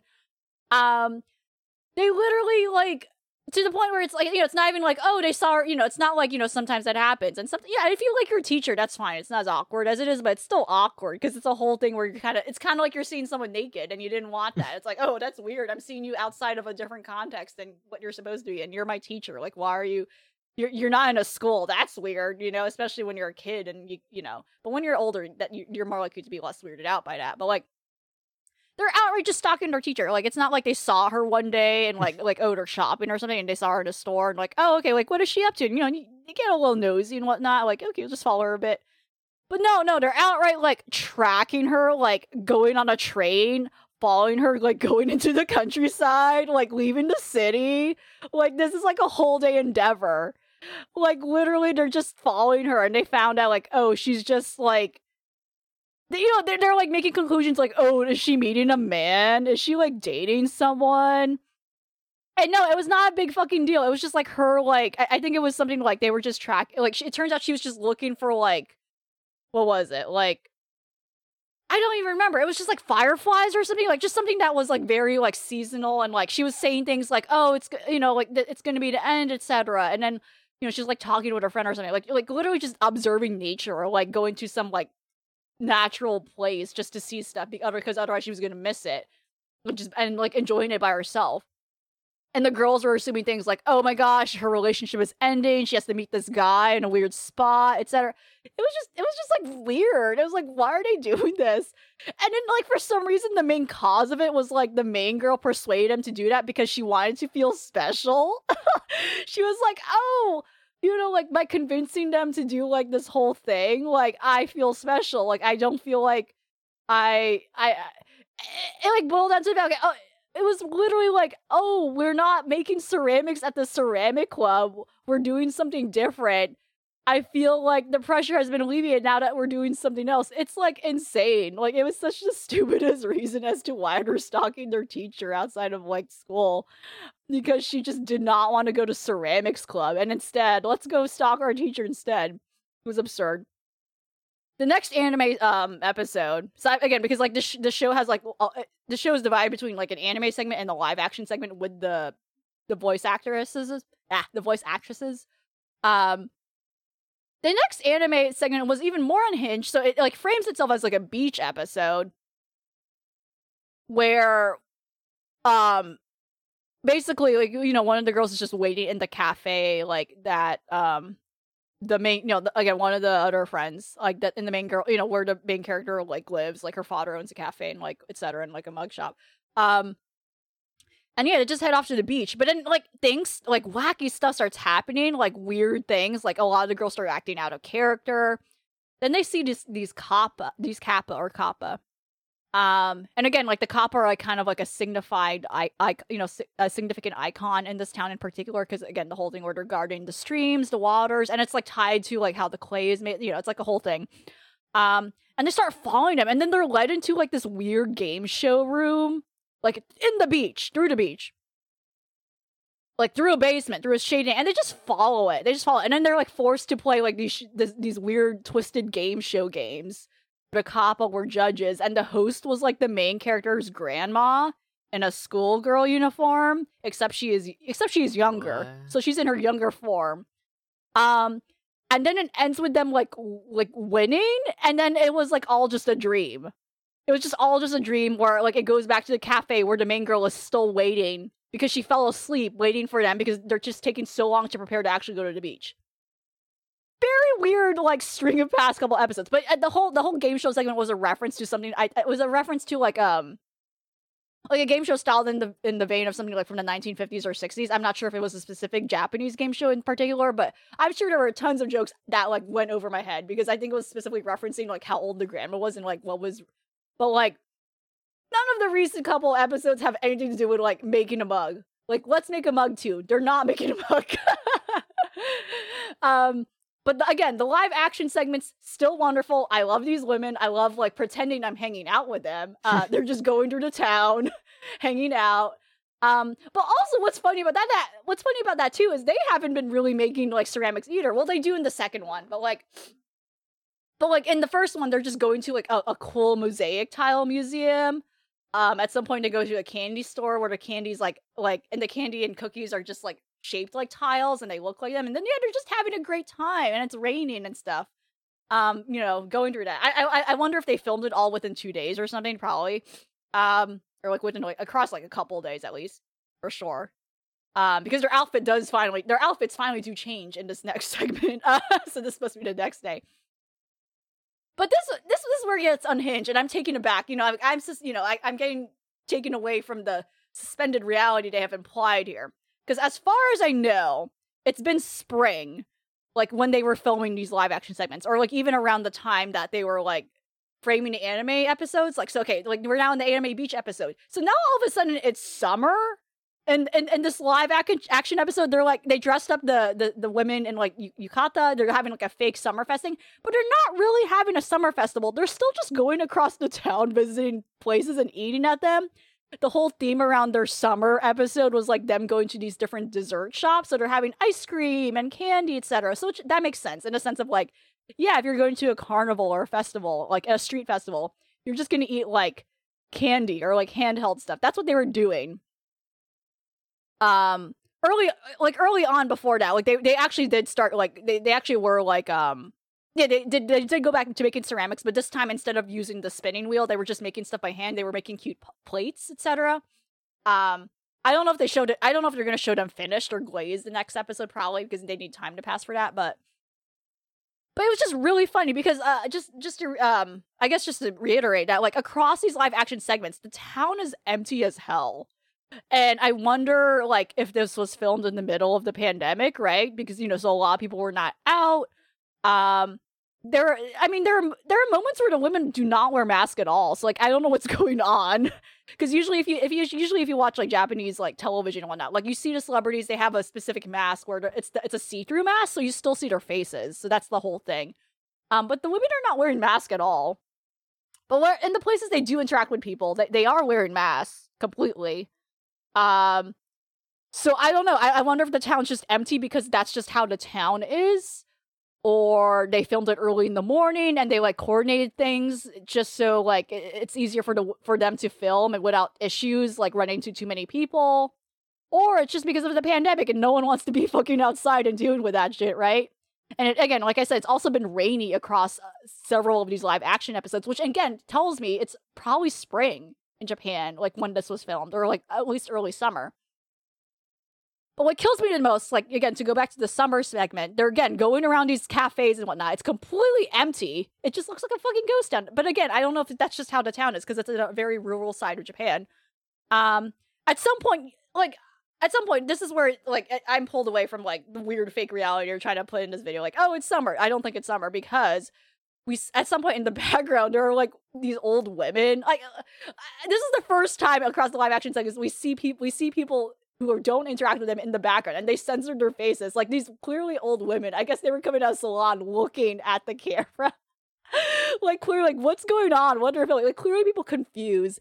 And there were like a lot of people like walking around too in the background at some point. Very confused as to why these women in Yukata are just walking around in their town. Like just casually. There's no fucking festival going on. Um near the end of the segment, they're like playing with you know the, the sparklers, etc.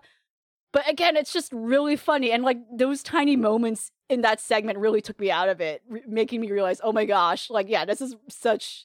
They had to really set this up and pretend it was summer in Japan just to do this. And like all these poor people who live in that town are like, what the hell are these like loud, loud. Because yeah, they're talking loudly. They're actresses, you know, and they're talking to the camera. But what, are, what the hell are these like loud women in Yukata like walking around their town? And there's nothing going on in the middle of a fucking pandemic. like, it just really took me out. But like otherwise, like those segments I think are more fun or like more fun than the anime itself. Like I enjoy it. It's like cute and nice. Like I I I don't see myself going to that town anytime soon to hang out. But like th- those moments in particular where for once we start seeing like people in the background like looking around at like what's going on like just really breaks the breaks the illusion that they're just these women alone like like enjoying their time but it was just really funny and like a stark reminder of like what's actually going on while they're trying to pretend that they're just enjoying things you know? Um yeah, deranged show, deranged show. Like again, like I don't know what's going on with the anime arc of like this girl ever getting over insecurity, and then like these women just still having a good old time in the middle of the pandemic in this town. it's so strange. It's so strange. It's such a strange time to put out a tourist, tourist, touristy show like this too. Uh, especially with recent things. I mean, you have to wonder how long it was in development, right? Like, it's probably yeah. been in like the works for quite some time, especially if you're saying the live action seg- segments change timing, as it were. Um, yeah, like they clearly were filmed more recently. At least, at least, at yeah. least last year. You know, not I can't imagine way before. I, it's it possible, like maybe this was supposed to come out last spring, maybe, and yeah. they have recorded then, and then they did more of whatever later now. Um, yeah. who knows? But it was we'll never clearly know, in the middle you. of the pandemic. Like everyone is masked they visit. It's not like it's not like few people were masked. It's like clearly like no, everyone uh-huh. I mean is masked except them. That's like oh. That's how I I've been watching. Let me tell you, I've seen a lot of Japanese live action like live shows, and it is worrying. It is worrying, it is worrying. how little they like res- like worry about the talent. I guess as it were, because like there was um I think it was the Final Fantasy Fan Festival recently, where it's like obviously they can't talk into microphones with a mask on mm-hmm, mm-hmm. and have it sound good, but it's right. like still having multiple people up on a stage without masks is like oh boy. Right, I, and even yeah. like if you see the plastic ones, they do give the see-through ones that they give to um a lot of these celebrities, or sometimes it's just a face shield. But again, they're very concerned. Like, no, we got to show their face. We got to keep showing their face. They're very yeah. like compared to like an actual cloth or fa- you know that's not a lot of coverage because you know it's just a plastic one and like anything you know but they're very concerned like no we got to keep showing their faces they're celebrities they're beautiful right you know that's like the whole that's the whole conceit unfortunately and i feel like they were designed specifically for celebrities in particular eh, if, again if you've seen what i'm talking about it's a very small cone plastic shape very thin compared to yeah, like, what a cloth yeah. mask is, right? Yeah, and like it's that. That's the purpose of it. I don't think I've, I have not seen a normal everyday person like walk around wearing that. I've only seen it in like celebrities using that because they need they want to show their faces. Concerning. Ugh, what a show.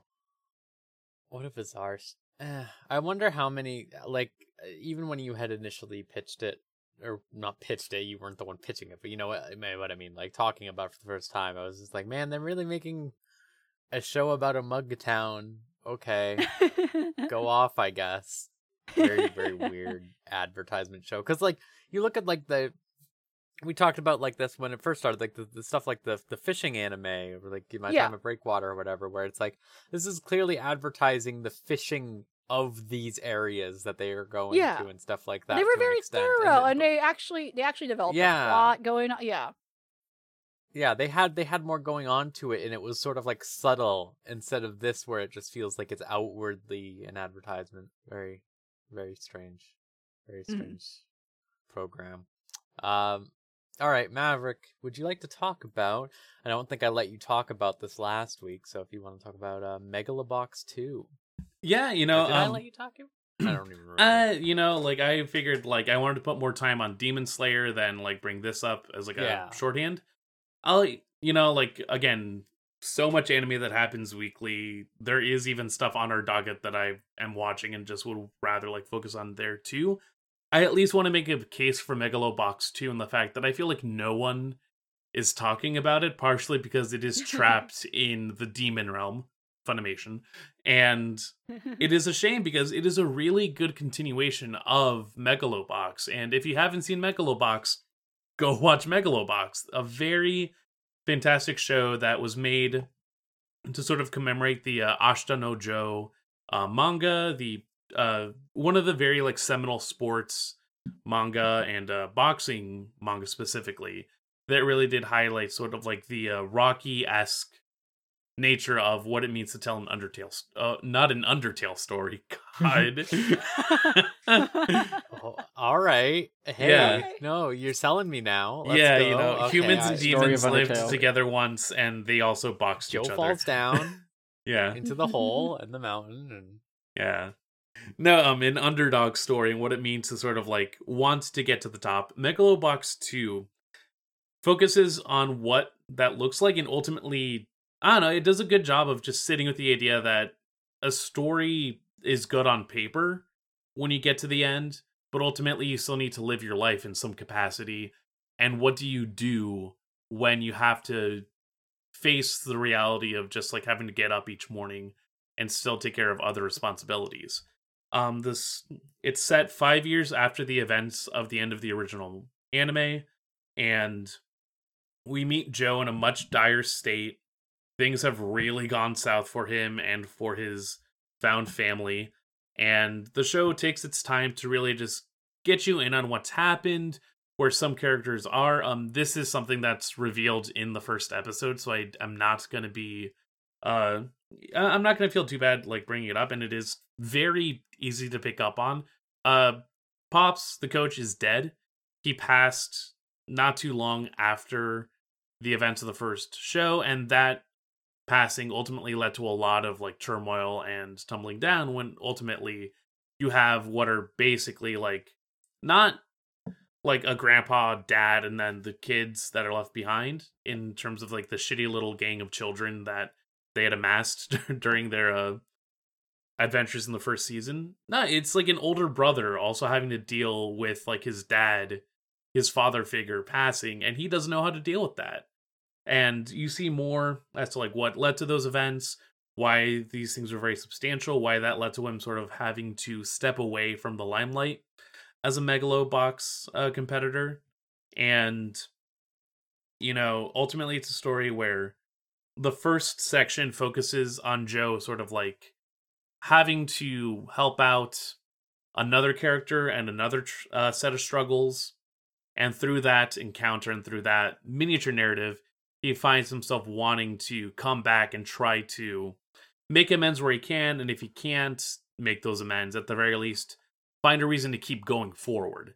And you're really starting to see now especially what is i think the seeds for a very compelling story in terms of people that just have to live with the mistakes they make and how exactly to find forgiveness and how to find uh, a continuation of what to do the things that really strike me from the second season though are the uh, the subtle additions of building this world that they've created because one of the most striking features of megalobox from that first season is that this is a very this is a world that has people of unambiguous ethnicity but is very heavily baked in to be like representative of spanish very like specifically mexican culture there's a lot of focus on uh catholic uh iconography and done so in a way where it's like a lot of stuff is like emblematic of like old style churches or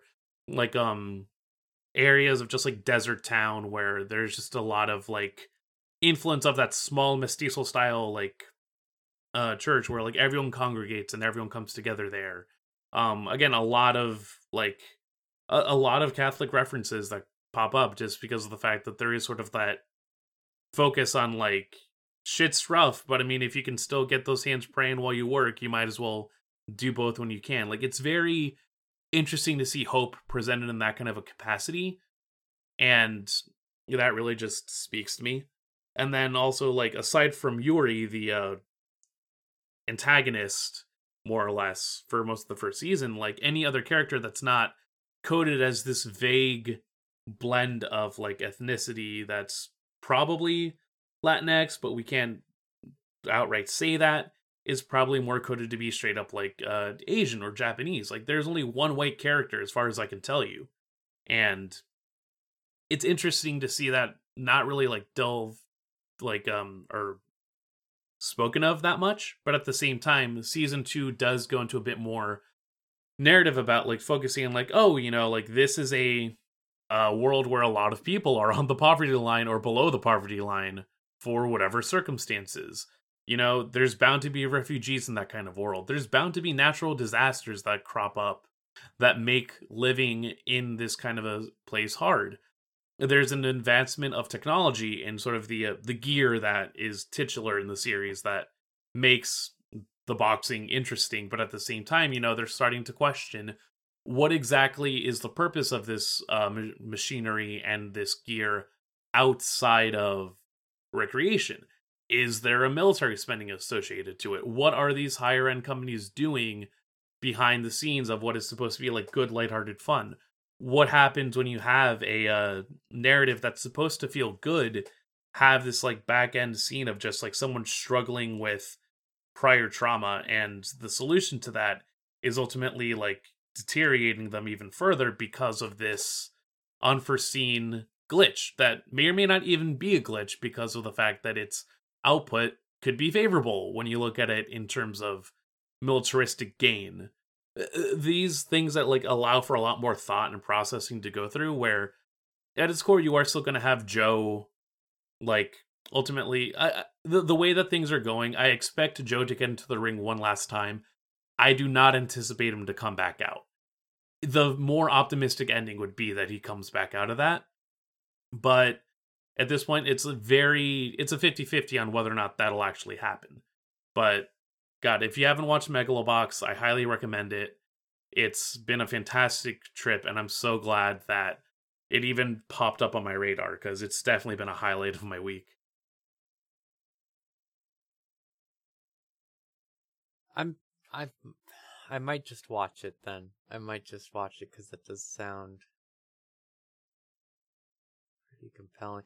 I, I, I didn't. I you know I I do appreciate that aspect that you touched on that I hadn't really thought about. That it is so like drawn to these this idea of where it is while also creating its own you know like uh its own world really yeah um, they never outright state where anyone's from but it's yeah, like a lot yeah, of these exactly. influences that come in where it's just like okay at the very least it makes sense that like you would have russian mexican and japanese influences because it's a boxing anime right yeah th- that's a lot more compelling than i think like the the traditional sort of thing when they go like fantasy thing where it's like it is one place that this being drawn from whereas you know that's that's never a realistic portrayal of what a society would build, especially one like that would match the tone of boxing specifically, like that the and the sport, vibes of that. Yeah, sports in general too. Mm-hmm. Such an international medium, yeah. as it were, that it's it's yeah. Yeah, because not like I'm just thinking about. I know it's Cowboy Bebop's bit, but like how like every time they go somewhere in Cowboy Bebop, it's just like, look, it's like the American West. That's it. Like, every, yeah, like I, and that, that is much more interesting. Like I I would um, sooner compare it to like Alita Battle Angel. Because yeah, can, okay, yeah, I, I could totally see that. Yeah, it gives right. you enough material that you can piece together. Okay, something happened. I don't know what, but something has happened, and the effects of what has happened are still long standing.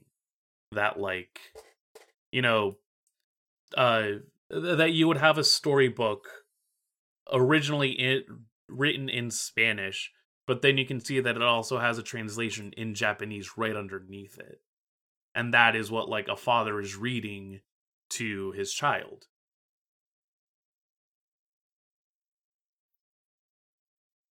It's a much more interesting approach. I I should watch it. I really liked the first one. I watched the first one when it aired. Um I think I was with a, I think I mean I don't know. This this might be a bit un, uh, unfounded as it were. Um but uh I know when it was announced, a lot, a lot of people I know were like, "Why is there a sequel?" but it, it definitely sounds like they're at least like you know making it interesting, making it good. Yeah, um, it it was a thought about plan, and yeah, that level of quality is still there. They they they wanted to do it. They yeah, yeah. right. Yeah, definitely out of want rather than out of like necessity. Yeah. Okay. Okay, yeah, I'll probably wait for it to be done then. There's a couple things that see, like I want to watch. Um, we'll get to this later, Elvie, I guess, but yeah, I want to watch the Pretty Boy Detective. Club. we won't get into it this episode, I guess, actually, because not. But uh, yeah, I definitely want to watch the Pretty Boy Detective Club and uh, Vivy still. So this is again, like I said at the beginning of the show, crazy season this time. Really, Mhm. really, really nuts season. Um, there's too much. There's too much. Um, interesting to see what happens next season because it also looks pretty stacked, but we'll see. Um, all right, uh, John, would you like to talk about hmm Um, uh, Zombieland? Yeah, sure. I'll do Zombieland. Um, so I'll be honest. I it's it, I don't remember. I'm I'm I'm bad at thoughts, so I um. I, I mostly want to talk about the, uh, the the the more recent Zombieland episode because they're doing something that folks have been asking for for a while, and that is uh, they are going into Yugiri's uh, backstory, and uh, it is very much just like a super self-indulgent and silly and you know like maybe too meta for its own good story but i'm still enjoying it. Uh it's just you know about her um coming to saga you know she was the great courtesan but she um leaves that behind. Uh, she's she, her her freedom is bought by a man who lives in saga and she goes to like live with him basically. But he dies soon after and she's just like left to fend for herself. And um she gets wrapped up with this other guy who very quickly becomes apparent is like basically just uh the like ancestor or whatever of the the manager.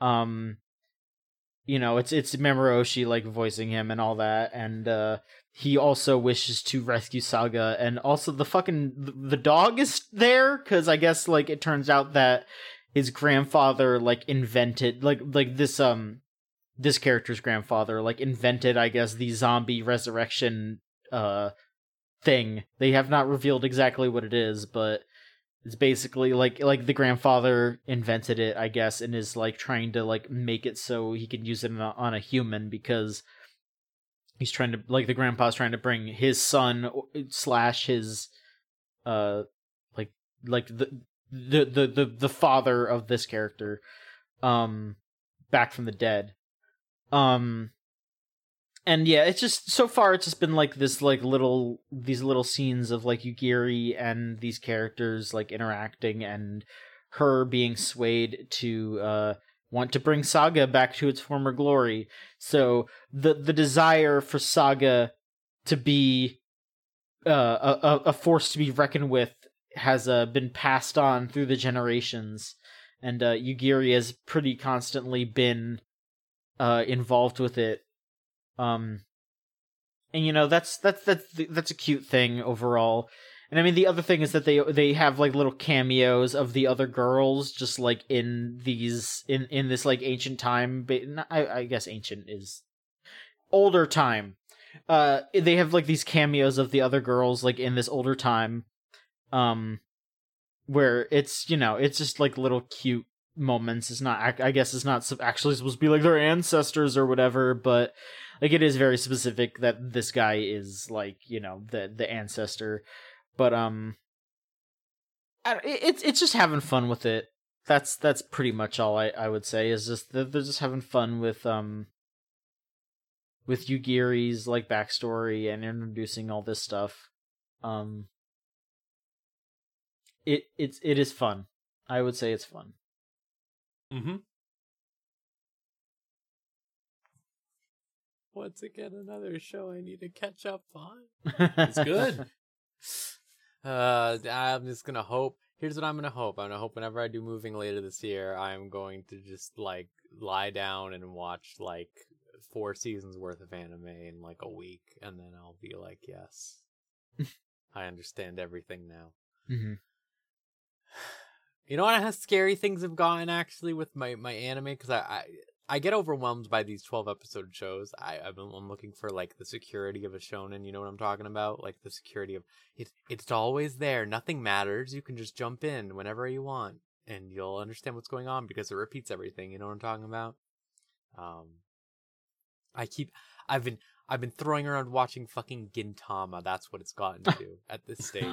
Where it's just Isn't like the I- last movie like coming out, yeah. Yeah, that was what that's drew, the- drew it to my f- forefront of my mind. Um, don't know about that one, but it was just like how many times like I can't make the tweet about it because you know what will happen if I make the tweet saying, Give me a long running shonen to watch. People pop in and go, You hear about One Piece? Don't want that. We don't want Don't, that. I don't want- I fucking don't watch want. One Piece. You read One Piece. That that's what everyone who's has told me. And I don't the even One think I could do that. Yeah, no, and, and Um, that being said, as someone that is caught up with One Piece, you do it when you have nothing else to do during like a vacation. Yeah. Um uh I it's uh uh I feel like it's just like that that moment is come and gone and I know that Gintama's in the same boat and also Gintama has a lot of issues but god this is Yeah. what it's come to. Um I I think the only other thing I have to talk about um is that uh and then Actually, let's just talk about this together, Elvie, and then that can be our stopping point. Yeah. Um, Sure, yeah. I've been killing slimes for 300 years. Had a hell of an episode. Uh, Hell of the past two ones, yeah. past two, both of Um, them. Yes, actually. Yeah. ugh. All soft the rail. The rails. Um so they're concluding the whole situation. They concluded the whole situation pretty again, like nothing really if something seems like ter- something if something seems like it's going to head a terrible direction, it seems to be just settled with like no biggie. It's this is a comedy show. There's nothing so far that has been so serious where it's like, oh shit, someone's in peril. Um, again, like just as a reminder, the elf girl went to jail for apparently accidentally killing the demon king, who is this little girl. Um, everyone in the show is either a little girl or a woman, and nothing else, at least in terms of importance.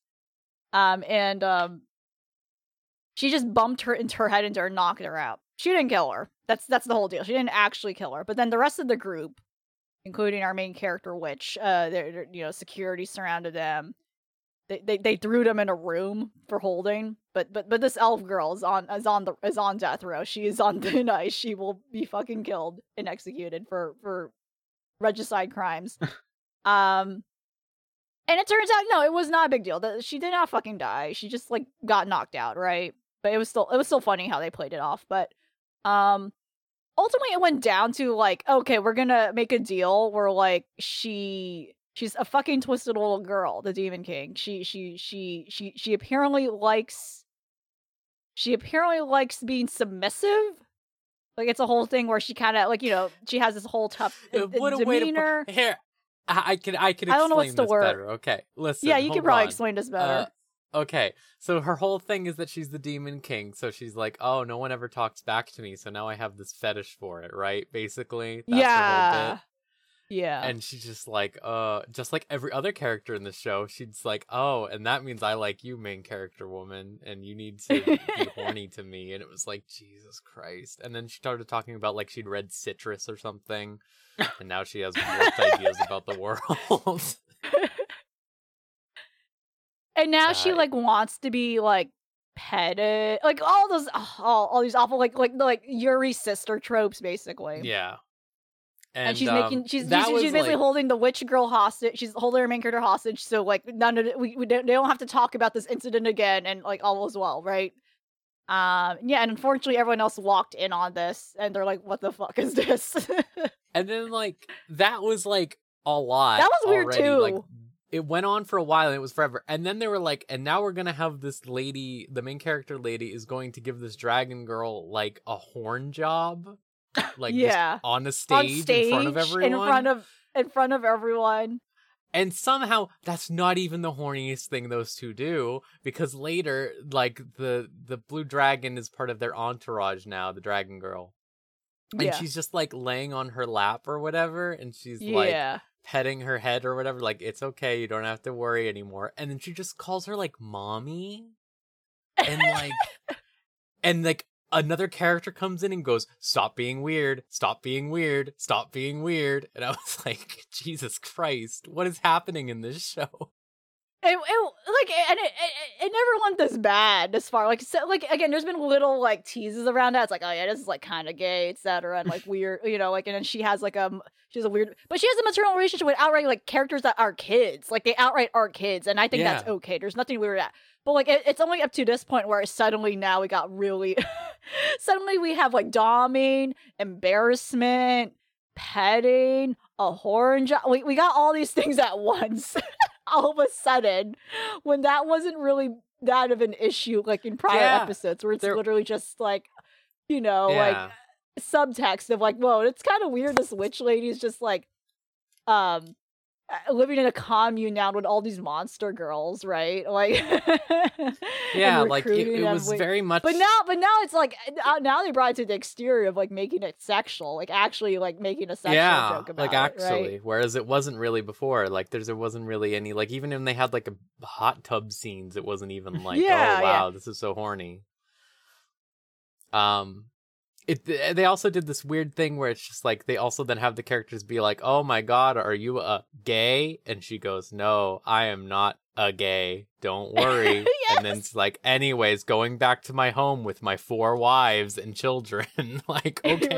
right my my daughters yes Uh, um, was very strange no, but uh, the the one thing that's been driving me crazy with the show recently is they introduced that new character named Rosalie, but because of the nature of Japanese, they just keep saying Rosary over and over again, and yeah it's like yeah I was already going fucking insane from Resident Evil saying Rose all the time. I didn't need this. I really didn't right now. Like, I I'm just like it's just like my brain firing off like a neuron every time they say it. Like, oh, you need to pay attention. Like, what?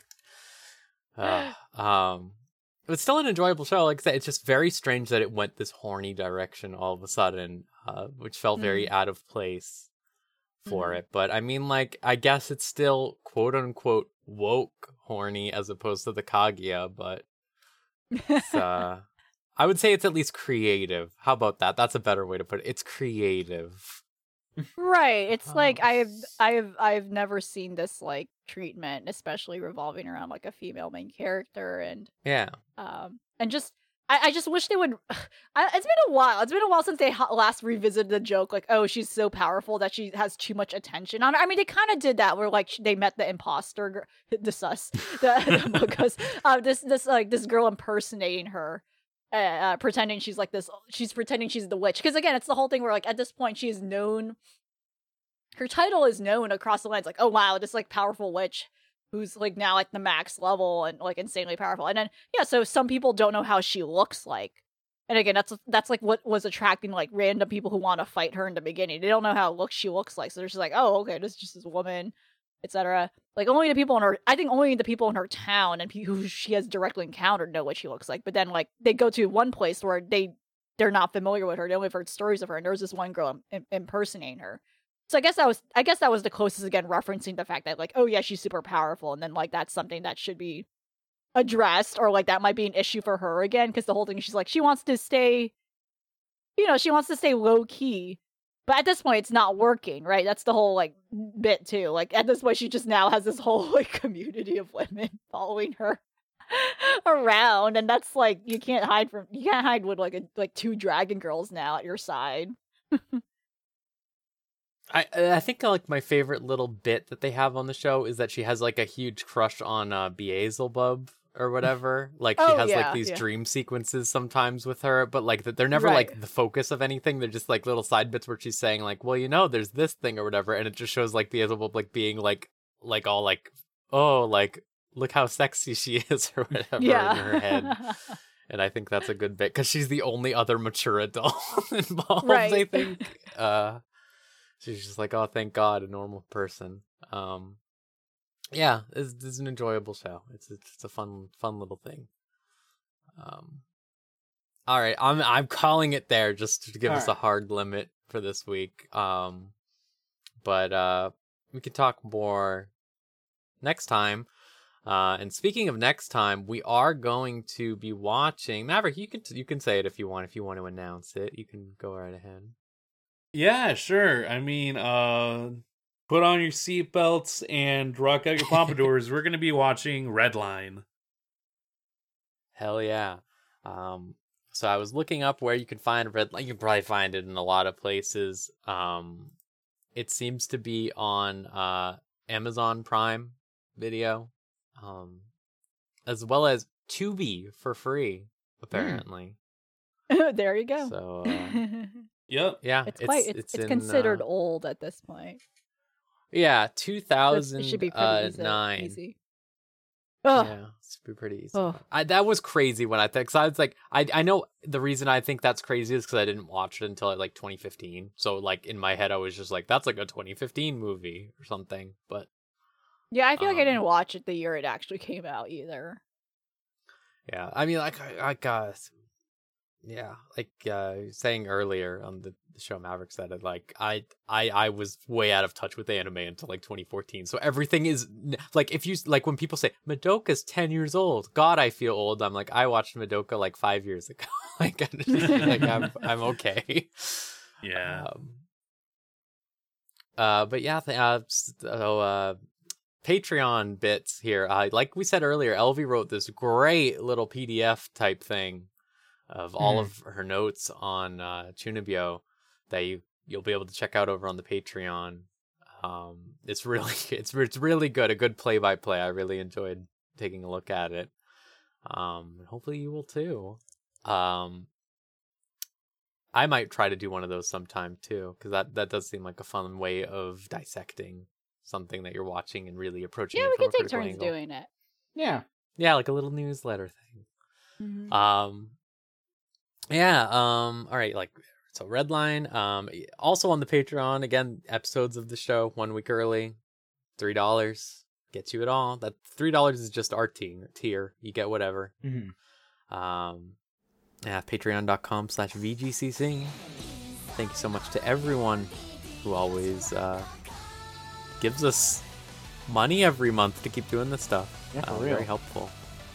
Uh, we appreciate you. And as always, if you are a patron, you can send in requests. After Redline, we will be taking a patron request. So, something you want us to see, uh, just pop it in there and we might check it out.